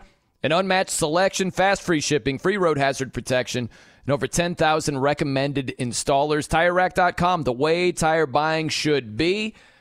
So Kerry Rhodes, Dwight Howard, had an opinion that caught a lot of attention. He was comparing himself to Nikola Jokic, mm-hmm. who just won an N B A championship. Jokic was a two-time M V P. But Dwight Howard says he considers himself to be more dominant during his prime than Jokic is now. And he went on, and I'll give you a couple of quotes here. He said, obviously people going to say Jokic can score. He's got all those offensive skills, but at the same time, I was getting thirty-eight and twenty, forty-five and eighteen, nineteen, twenty. Right. And I'm doing all of this with twos, no threes, all twos. I'm doing this with lobs. I'm not getting a lot of post-up attempts like Jokic. He's getting way more opportunities. I don't want people to think that I'm trying to hate even comparing, but I'm going to take myself. I know how dominant I was, and I know what I could do with my skills. Mm-hmm. What do you think about all that? He's not, he's not, um, he's not lying. He was a dominant player. I, I just don't like when players get into the comparison game. Mm-hmm. It's so hard. They're totally different players. Obviously, Jokic does get the ball a lot more because he's more skilled as far as an offensive talent, right? He's making people around him better. Not only can he score at at, at an all-time efficient rate, he makes other players around him better, so he's going to get more opportunities, right?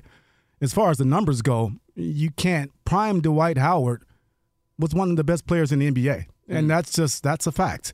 Now, is he a generational type player in the same sentence as as Jokic in, in that regard? He's not. So it's hard to compare the two. But as far as numbers go, he can stack his numbers up with them if he wants. Look, man, as far as defensive stats, there's no and comparison. That, and yeah. no, yes. Like that, that's Howard all day, where right. he was a, a three-time defensive player of the year. And he had two seasons. He led the league in blocks. You know, he, yeah. he led the league in rebounds for five seasons. So defensively, I mean, that that's Dwight Howard all day. But, man, in terms of offense, I, I don't want to hear this. I did it with all twos. Whose fault is that? Did they not have a three-point line? Like, I look at a guy like Brook Lopez. Right. Think about Brook, who never shot threes before, mm-hmm. ever. And now he's shooting about five per game and doing it well.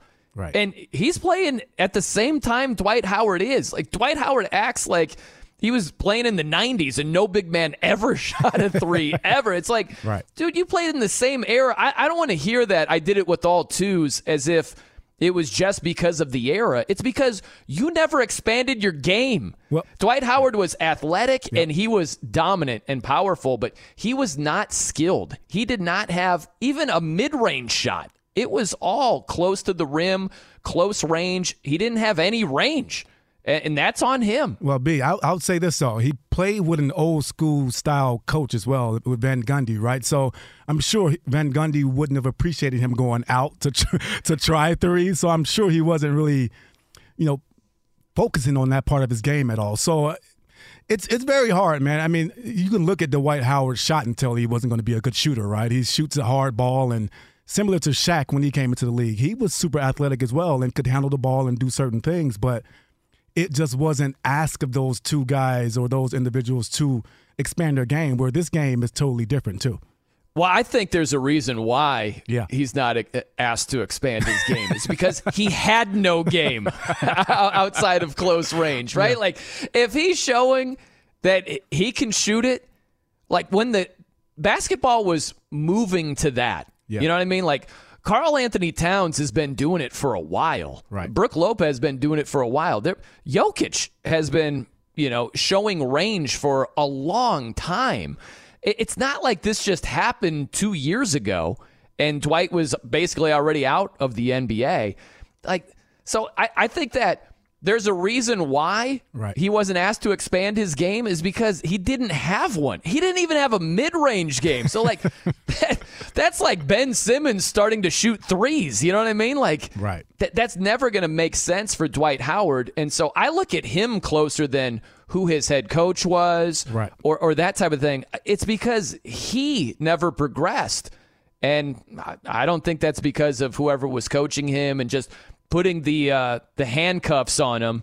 That was him putting the handcuffs on himself more than anything. Yeah, it's one of those things. Again, it all boils down to me. The you don't why why compare right now anyway? This guy just mm. Jokic just won an N B A championship. He's been the back-to-back M V P. I mean, it's just not the right time to talk about it. I mean, obviously people are going to look at that and say it's not close. But I, I just think that there's a little validity to, to what he's saying as far as the dominance part, because the dominance part can be, you know, you can take that in any, to, you know, with right. any breath or any breath that you want to put it in. You could, you can, you can have an argument there, right? But it's just not the right time. Right. I hear you on that. I'm just not giving brownie points for. I'm doing this with all twos. Yeah, it's yeah, like, yeah. okay, like, it's, was it a crime to be able to expand your your game and exactly. shoot from long range? There's no way he could ever do that. He just wasn't that guy. Right. Um, yeah, as far as the defensive credentials, he was off the charts. And I do hate this when, and he brought this up, the comparison game. But yeah. if we're going down this road, I hate to do the comparison game because Dwight Howard was so much better early in his career than he ever gets credit for. Exactly. He was such a good player. But he, he was often looked at for what he didn't do. He was kind of like the Westbrook of big men. Is really what he was. Mm, I like that. Right? Yeah. Like, yeah. we're looking at what he doesn't do well instead of what he just absolutely excels at.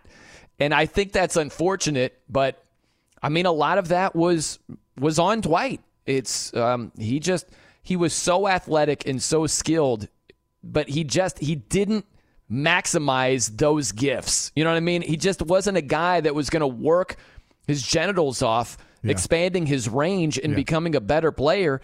He just wasn't that guy, but he brought so much to the table, and I hate that it's glossed over. Yeah, that part. That's the part that I, I don't like either. I mean, think about that all, that seventy-five, what was it, the top seventy-five list, the N B A? Yeah.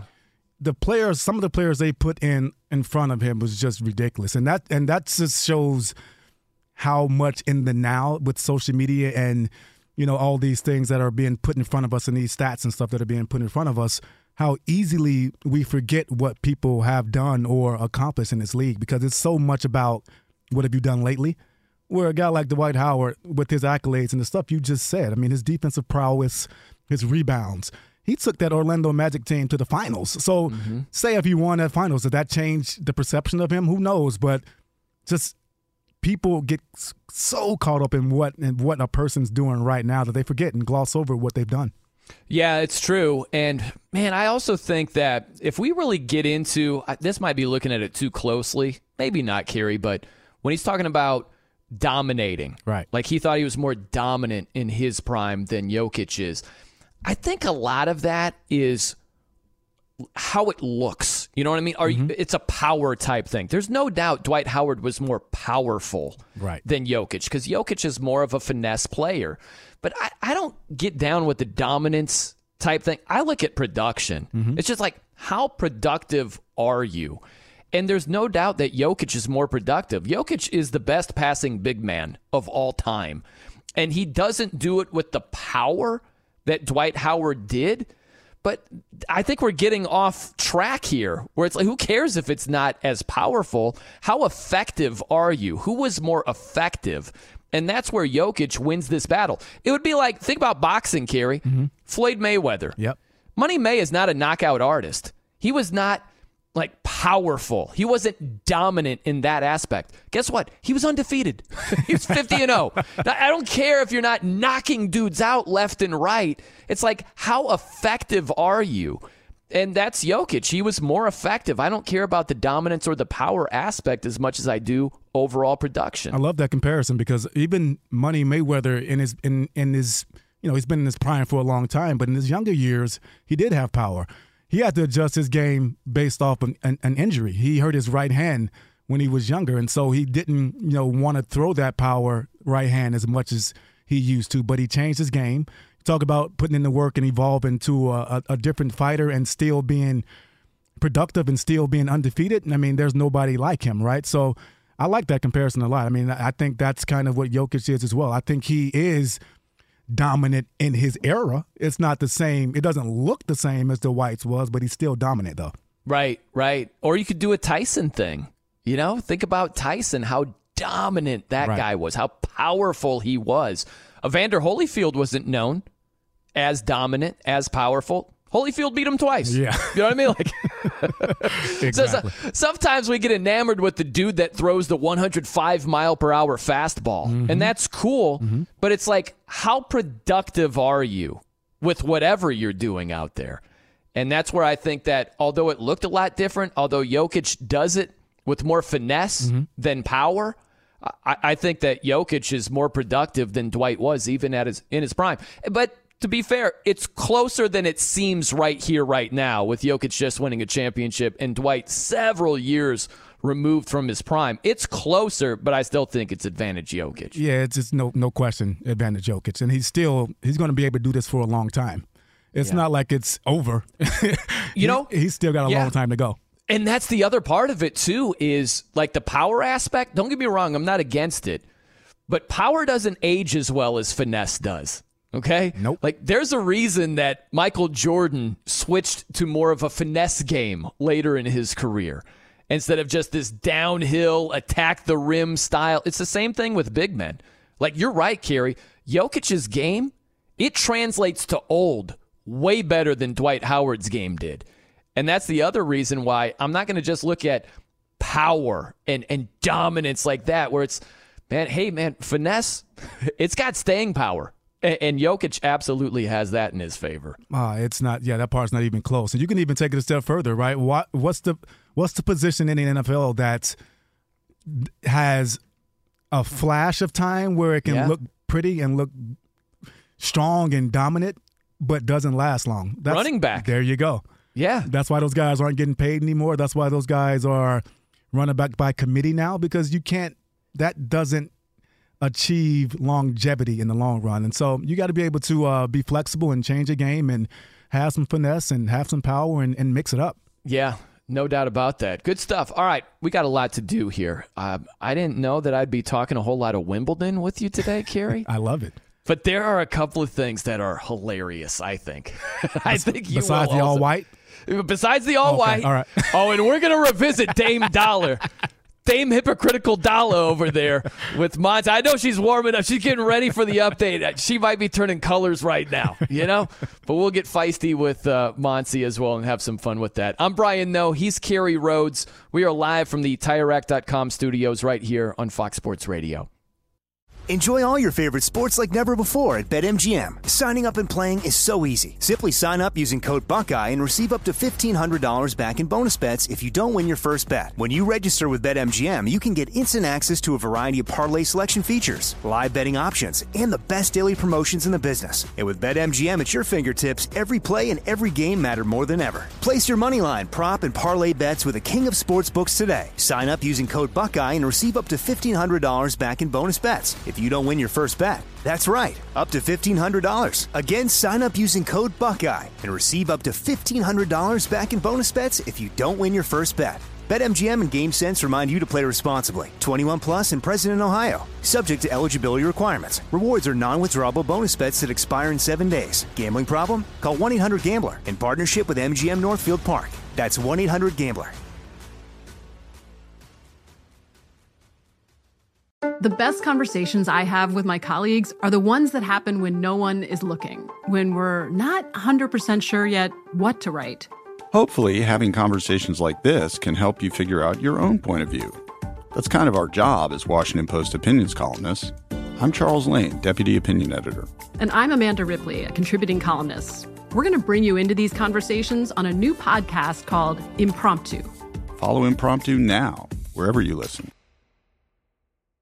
There are some things that are too good to keep a secret. Like how your Amex Platinum card helps you have the perfect trip. I'd like to check into the Centurion Lounge. Or how it seems like you always get those hard-to-snag tables.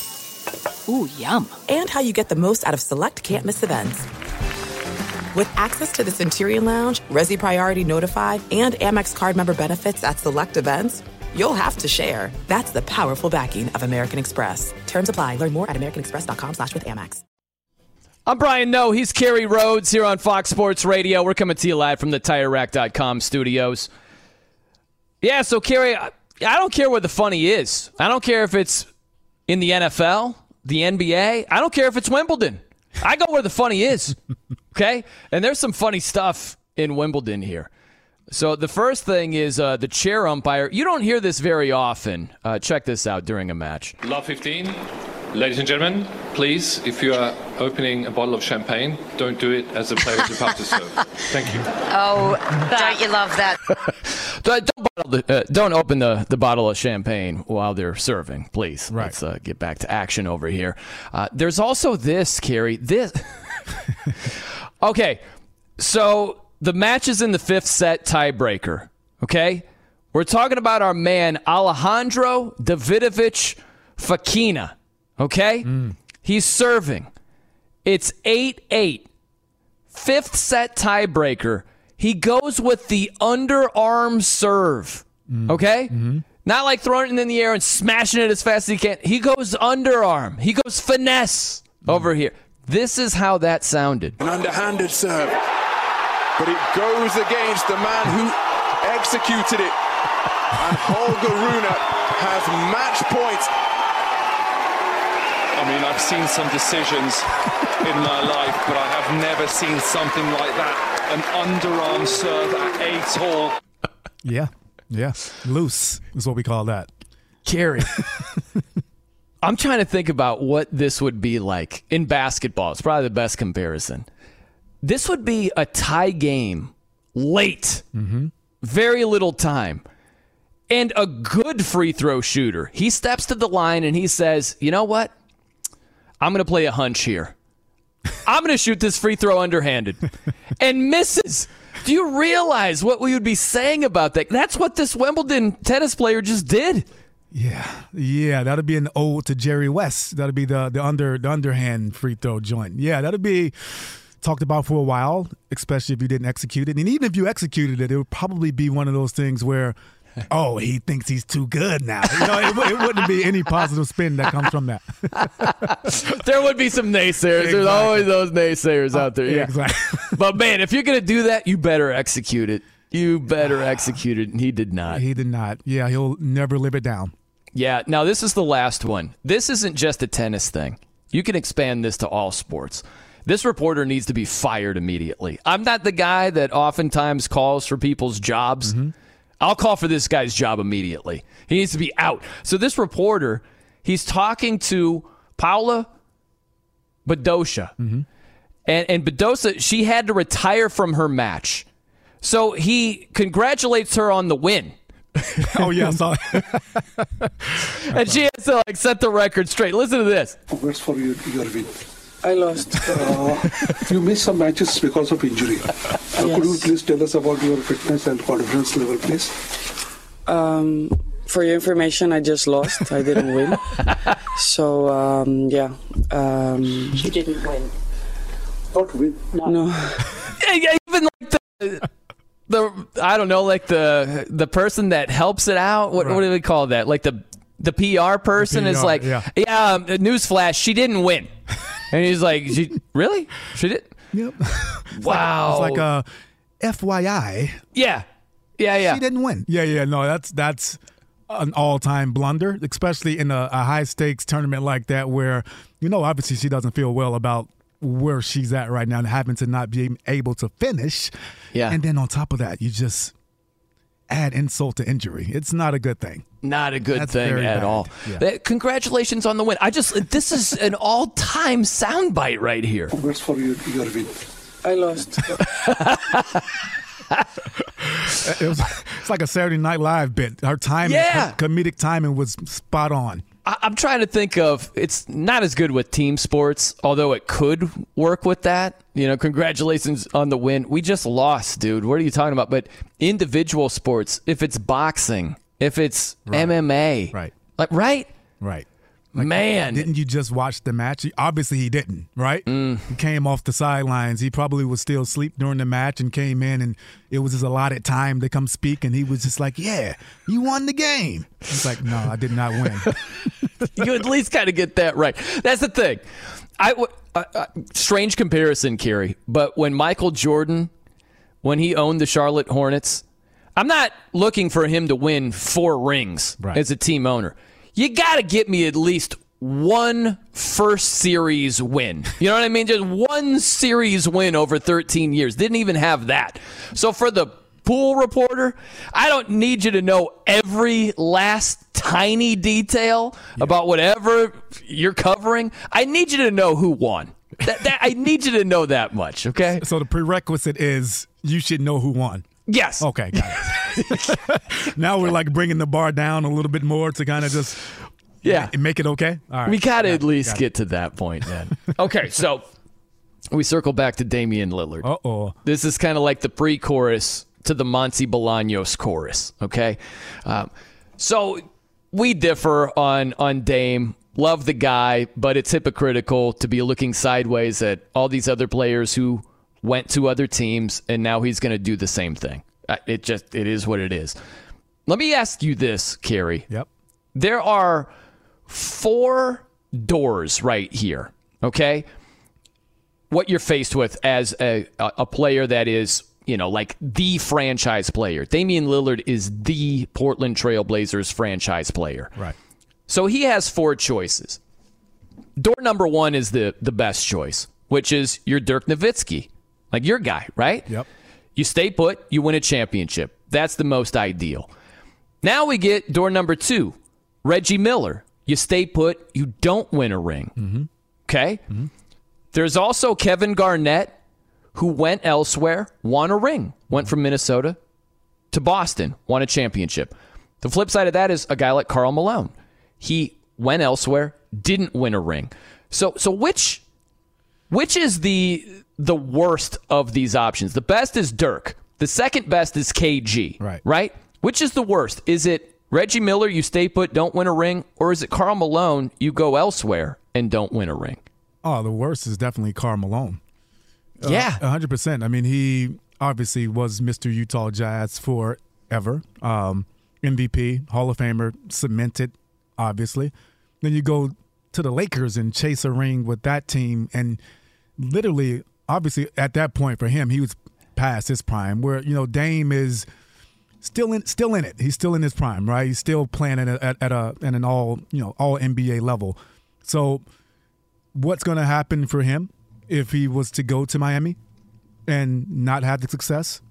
You're always going to question why go there and leave and, and wreck the image that you had in Portland, right? That's going to always kind of come up. He'll always be Mister Trailblazer, but you'll always have that that doubt of why I, I could have just stayed and done it here, right, instead of going to a team and not get it done there. So it's it's it's a tough one, but I would definitely say the Karl Malone one is the worst for sure. And that's where I think that Dame is in a really, really tough spot. And this is the part we haven't talked about, Kerry, is he really has to do the K G path for this to pay off. Right. Right? Think about this, where being Reggie Miller isn't the worst thing ever.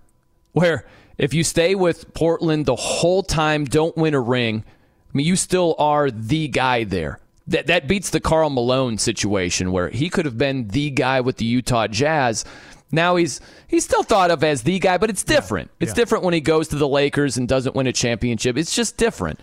So for Dame, you know, he's really got to see this thing through and win a ring like K G did, because his backdrop is different as well. If he had just minded his P's and Q's, he didn't say anything about any other player going to any other team, mm-hmm. and now he's going to go to another team, he wouldn't be facing so much scrutiny. But if he goes elsewhere and doesn't win a ring, he's going to get a lot of flack for that based on the b- backdrop that he created. He, right? Like, that's what we're looking at here. He will. And what's even uh, even more different in this situation is the two that you just named, Reggie and Karl Malone, they both went to the finals. So they've even accomplished a little bit more in those situations they were in than Dame has. And I think, to be honest, Dame's had chances to to get to that point. He had a team when they lost to Golden State, obviously, that year, but they had a team that could have gotten to the finals and didn't get it done. So, you know, Reggie Miller and Karl Malone both made it to the finals, right? They had chances and proved to be, you know, right up there with those top guys by staying in the grind and almost getting it done and getting that taste of it, where you could see even a Karl Malone wanting to go, like, he's done. He know he wasn't the guy anymore. He's trying to piggyback on the championship, where Dame is still has a chance to, to go to Miami and still be considered the guy, and the pressure's going to be crazy on him to win there. Yeah. Yeah, look, like, look at these two options. This yeah. is really what it's down to. It's stay in Portland. Mm-hmm. You got a bunch of young guys. You're not even close to title contention. That's not ideal, right? Right. Or, as he's put it, it's just Miami. Let's say it gets there. You have to win it all. Yeah, I, I agree. Those are two tough options for I, the guy. I agree he has to win, Brian. I one hundred percent agree with that. Monty's still looking at me crazy, so I'm trying, try, I'm trying not to stutter here. I'm trying to make sure I get this point out. But the thing about the whole Dame situation is I've, I've seen the reports, and I've seen where even teams that if he went there, they would win, like a Boston, right? I've heard reports of Boston, you know, throwing their hat in the ring at possibly bringing him in, right? Goes mm-hmm. to a situ- situation like that and wins, then that makes sense. That's that's the same thing that K G did, right? Went to Boston, won it in Boston. So, mm-hmm. you know, having that op- opportunity would be, for me, would make sense if you want to leave and go win. And look, Dame is a grown man. He can want to go wherever he wants to go. Right. I, I just wonder why it's only Miami. You know, like, I think culture-wise, he's a perfect fit for Miami. He is a grinder. Right. He is absolutely relentless. I think he fits in great. And that might be how he's looking at it. I don't know. But I'm just, I wonder why it's only Miami, right? Like, he can want whatever he wants, but does that, does that seem a little bit strange to you also? Yeah, I mean, obviously he has friends. I mean, I know Jimmy Butler and him are really good friends. I know that. So I, you want to go... Yeah, be in the culture, be in Miami, be in the you know in the winning culture that they have, and then you have a, a really good friend there. That makes sense from that standpoint. Yep. But yeah, I mean, I would only I guess I can only lend my thoughts on that because I can actually see that it's a tangible thing for me. But other than that, I wouldn't. I would have no idea. And he's tight with Bam too, so oh, yeah, yeah, maybe yeah. that's it. Now I got a question for you, Kerry, as we welcome in Monty Bolaños. um, was she? In the, the starter's gate, right? Was she more amped up before, according to Monty, or right here, right now? Oh, oh, it's right now. Oh, it's not right now, a, baby. Yeah, yeah, yeah. I can't even look that way. I'm looking at the other way right now. So. Okay, so many things you guys said that I just, like, I, I don't even know where to begin. The last segment, when we were talking with, with the Damian Lillard slander that I will not accept, uh, Carrie, you said, if he goes to Miami, I don't even think it really makes them, like, that much better, right? I think you said that. Yeah. But right now, you both were like, no, if he goes to Miami, he has to win. Even though you don't think it makes Miami a top contender. Right. But we're going to put that pressure on him. Right. Why why is he being, why why do we have to compare him to things that have happened in the past? Why can't he, his story just be different? Because it's literally like Kevin Durant literally left the team, the best team that he couldn't beat, and won a championship. He's now on his twenty-seventh team, and we're fine with it. Like, he gets he gets criticized a little bit. So I just, I I'm so... annoyed because it's like Damian Lillard has put in, I don't, uh, when was he drafted? twenty eleven? twelve? thirteen? twelve. I think twelve. It was twelve. twelve. Okay, we're around that, right? So ten years plus that he's given everything to this team. I looked up his comments to Paul George. That was in twenty twenty. Mm-hmm. Time has passed. Things mm, have oh no. changed. Oh Things no. have changed with him and Portland. In twenty twenty, when he said that, Portland was probably like, don't worry, man, we're going to we're gonna surround you. We're going to give you what you want. Instead, they literally draft his replacement who doubled down and said, I'm going to wear double zero. Watch me. Come on, guys. Okay. How does this sound so good? To, it does not sound, I would not want to stay there. Let's literally unpack. Drafted the guy that's going to replace me, and he said, double zero, baby. Double zero. Lots to unpack here, Monty. I mean, am go, I wrong on that? We'll, we'll go Cliff's Notes version here. Okay, first off, Kevin Garn- uh, Kevin Durant going to Golden State initially, world-class flack the guy Crap. caught. Yes. Like, yeah. nothing but, but it's, flack. Oh, but that's it. And nothing, that's it. Now you guys are like, right. he has five championships. I know he doesn't have five, but you get what I'm saying. He's but gotten the credit now that he, he also, was wanting. He was never the guy that said, you guys are clowns for going from team to team oh, chasing we're, we're a championship. We're going to die on this hill, aren't we? Oh, yeah. yeah. Oh, Brian's not, not embracing the grind. Oh, yeah. That, that's the whole point. If, K, if K D did that, if Kawhi grind? did it, if Paul George, if anybody did that, we'd be crushing those guys just like we're looking sideways at Dame for doing what he was against. Did he not put in the grind for ten years? Yeah, he Monty, did. I, I don't think we're talking about the grind here, though. I think we've established that he's put on the – he's he's embraced so, so, the grind. Okay, so he did yeah. it. So he did it, right? Okay, so why are we but dissecting that? But what's changed? The fact that his team did not provide what maybe they've been telling them for years and years and years. Well, we don't know what Portland has told them. That's not the case with anybody else?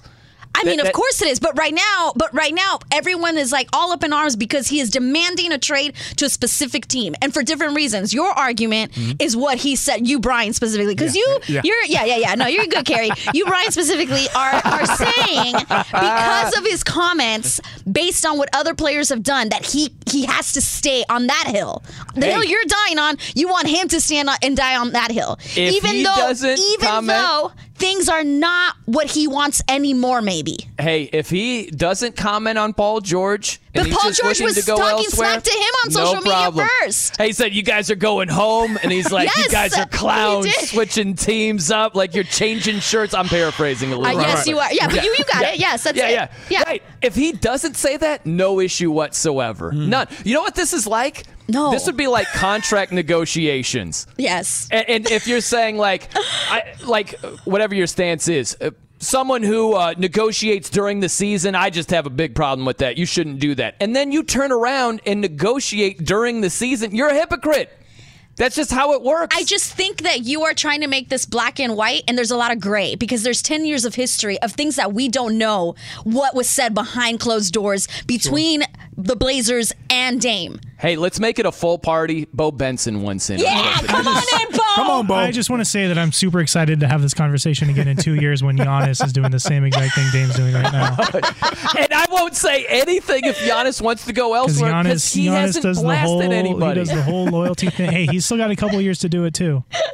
He, he hasn't blasted anybody, and he won a championship. He can go. Dame can go too. It's just it's not going to land right when you're talking smack about other guys switching teams. It's simple. It's very simple from Brian, for sure. For Brian, it, it is. It is yeah. black and white. It is black and if white. If you're going to speak on it, be it. That's it. Uh, that's all. That's what Brian's saying. Right. I get it. I get it. Yeah. I get that. Bo, that's all you had to say? I thought you were going to jump in and defend me. I mean, look, if, if there's anyone that I Damian Lillard, jump in. if there's anyone that Damian Lillard can like call a, a weirdo for jumping teams, it's Paul George, because Paul George always insisted that wherever he landed next, that's where he always most wanted to be. I still remember when he ended up with the Clippers, he's saying like, "Oh yeah, I wasn't a, Clay, a Lakers fan. Uh, I, I I never really. I just like Kobe." And there's like. I know a lot of people that lived in Palmdale, where Paul George is from, yeah. that have Paul George in their yearbook, where Paul George is wearing Lakers stuff. Oh, I every, believe it. Everywhere. Really? Like, Paul George wanted to be a Laker. He just didn't happen. So, yeah, he's. I understand what Dame's saying, but uh, digging it up from you know three years ago oh. is a little. Uh, oh, thank you. That, that seemed like a point for me. Yeah, little... here's, the, here's the last thing I'll ask. Okay, Monsi, you're, no, you're no longer Monsi Bolaños. Okay? No, okay. You, for this little point here, you are Paul George. Uh-oh. Okay. Okay. You are Paul George. I'm Paul George. Damian Lillard tweeted at you, playoff T. Yeah, or, or put on Instagram like you're a clown. Yeah, yeah. Switching teams, yeah. not embracing the grind, and now Dame switching teams. What are you as Paul George thinking right now? I'm just gonna tweet at him. What'd you say three years ago? I will bring it back up, and then I will say, "Carry on, carry on." Okay. I hear you. Uh huh. Yeah. Yeah, no, listen, what you're saying is not wrong, Brian. I just, I don't think it's that black and white. That's all. Let's leave it at that. What do you say, John Ramos? Let's agree to disagree. There you go. And put a pin in this, and we'll fight next week. Let's do it. Well, again. Well, I'll be the one to say, um, to, to kind of button this up, you know, my guy didn't run from the run from the grind ever.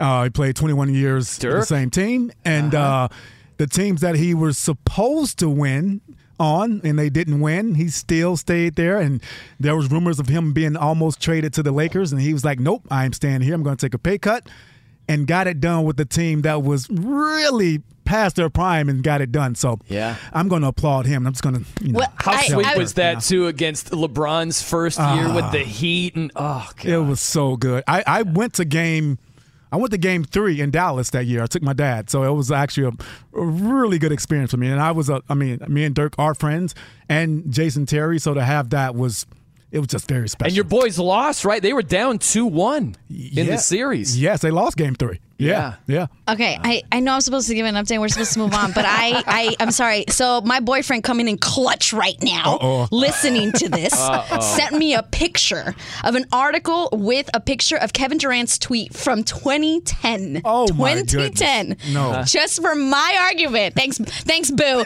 This is what Kevin Durant said in twenty ten This is around the time, I assume, when maybe LeBron went to the Heat. I assume this is maybe around that time. No, right? No, that's twenty ten Wait. Yeah. Any, yeah. Okay, okay. Yeah. Kevin Durant.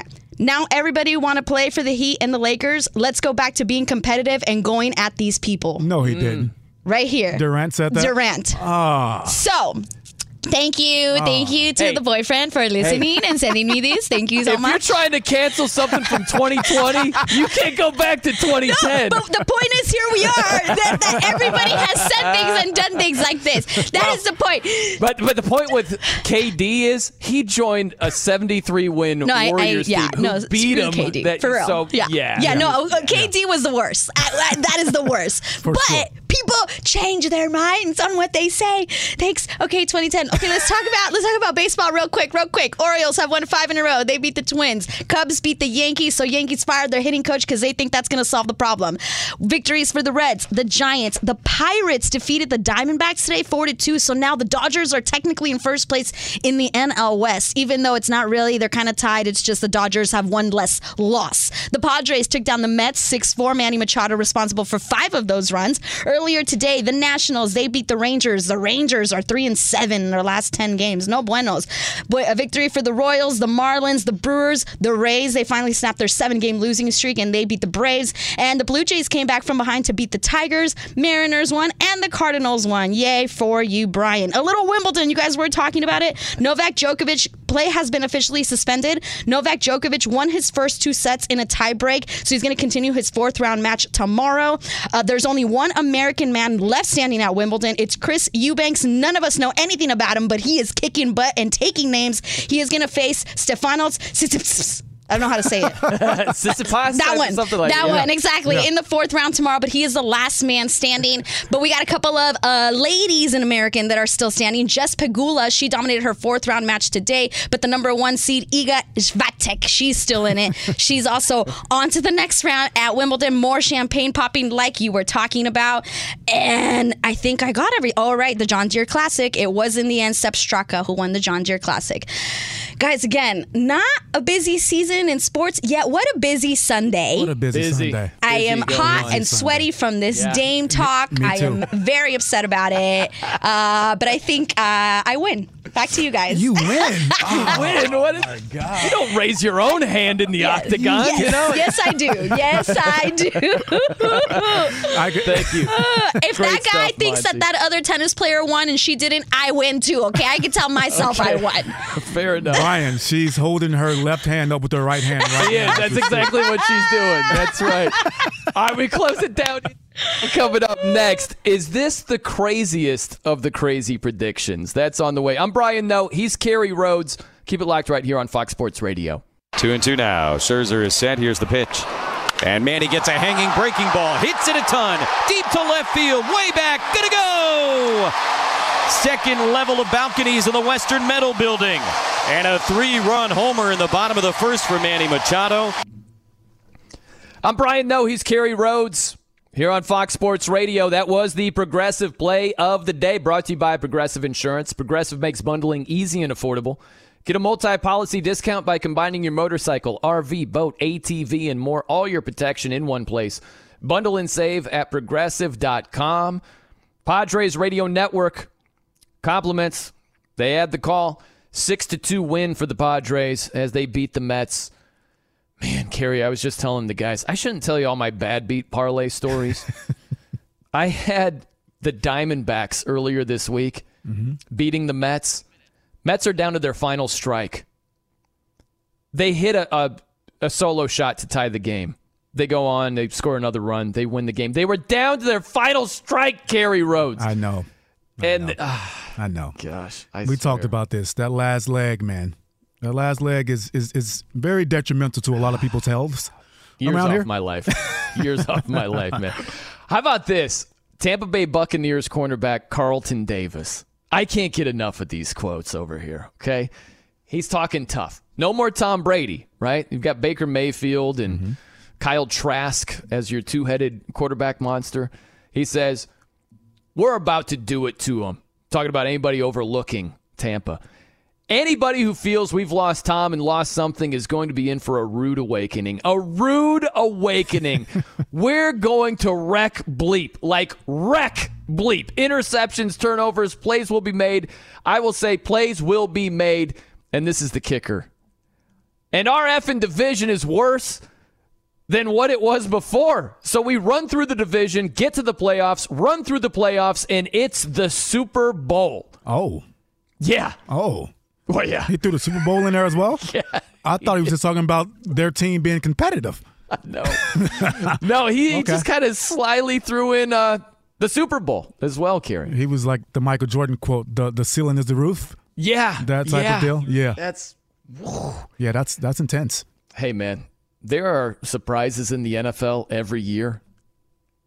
This is that not won't be, be one, one of them. Of them. No, no, absolutely not. Tampa Bay and anywhere in the same sentence as Super Bowl. Not going to happen, man.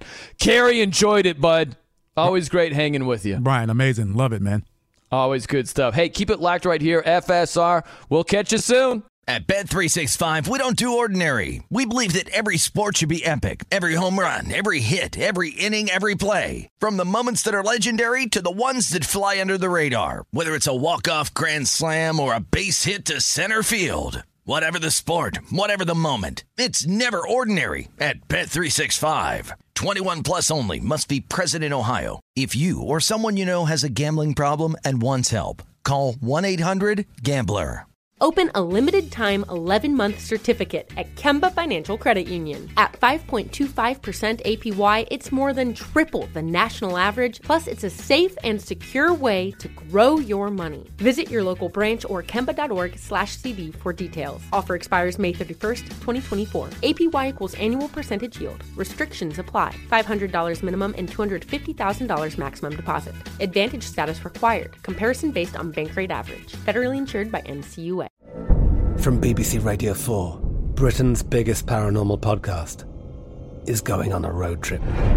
I thought in that moment, oh my God, we've summoned something from this board. This is Uncanny U S A. He says, somebody's in the house, and I screamed. Listen to Uncanny U S A wherever you get your B B C podcasts, if you dare.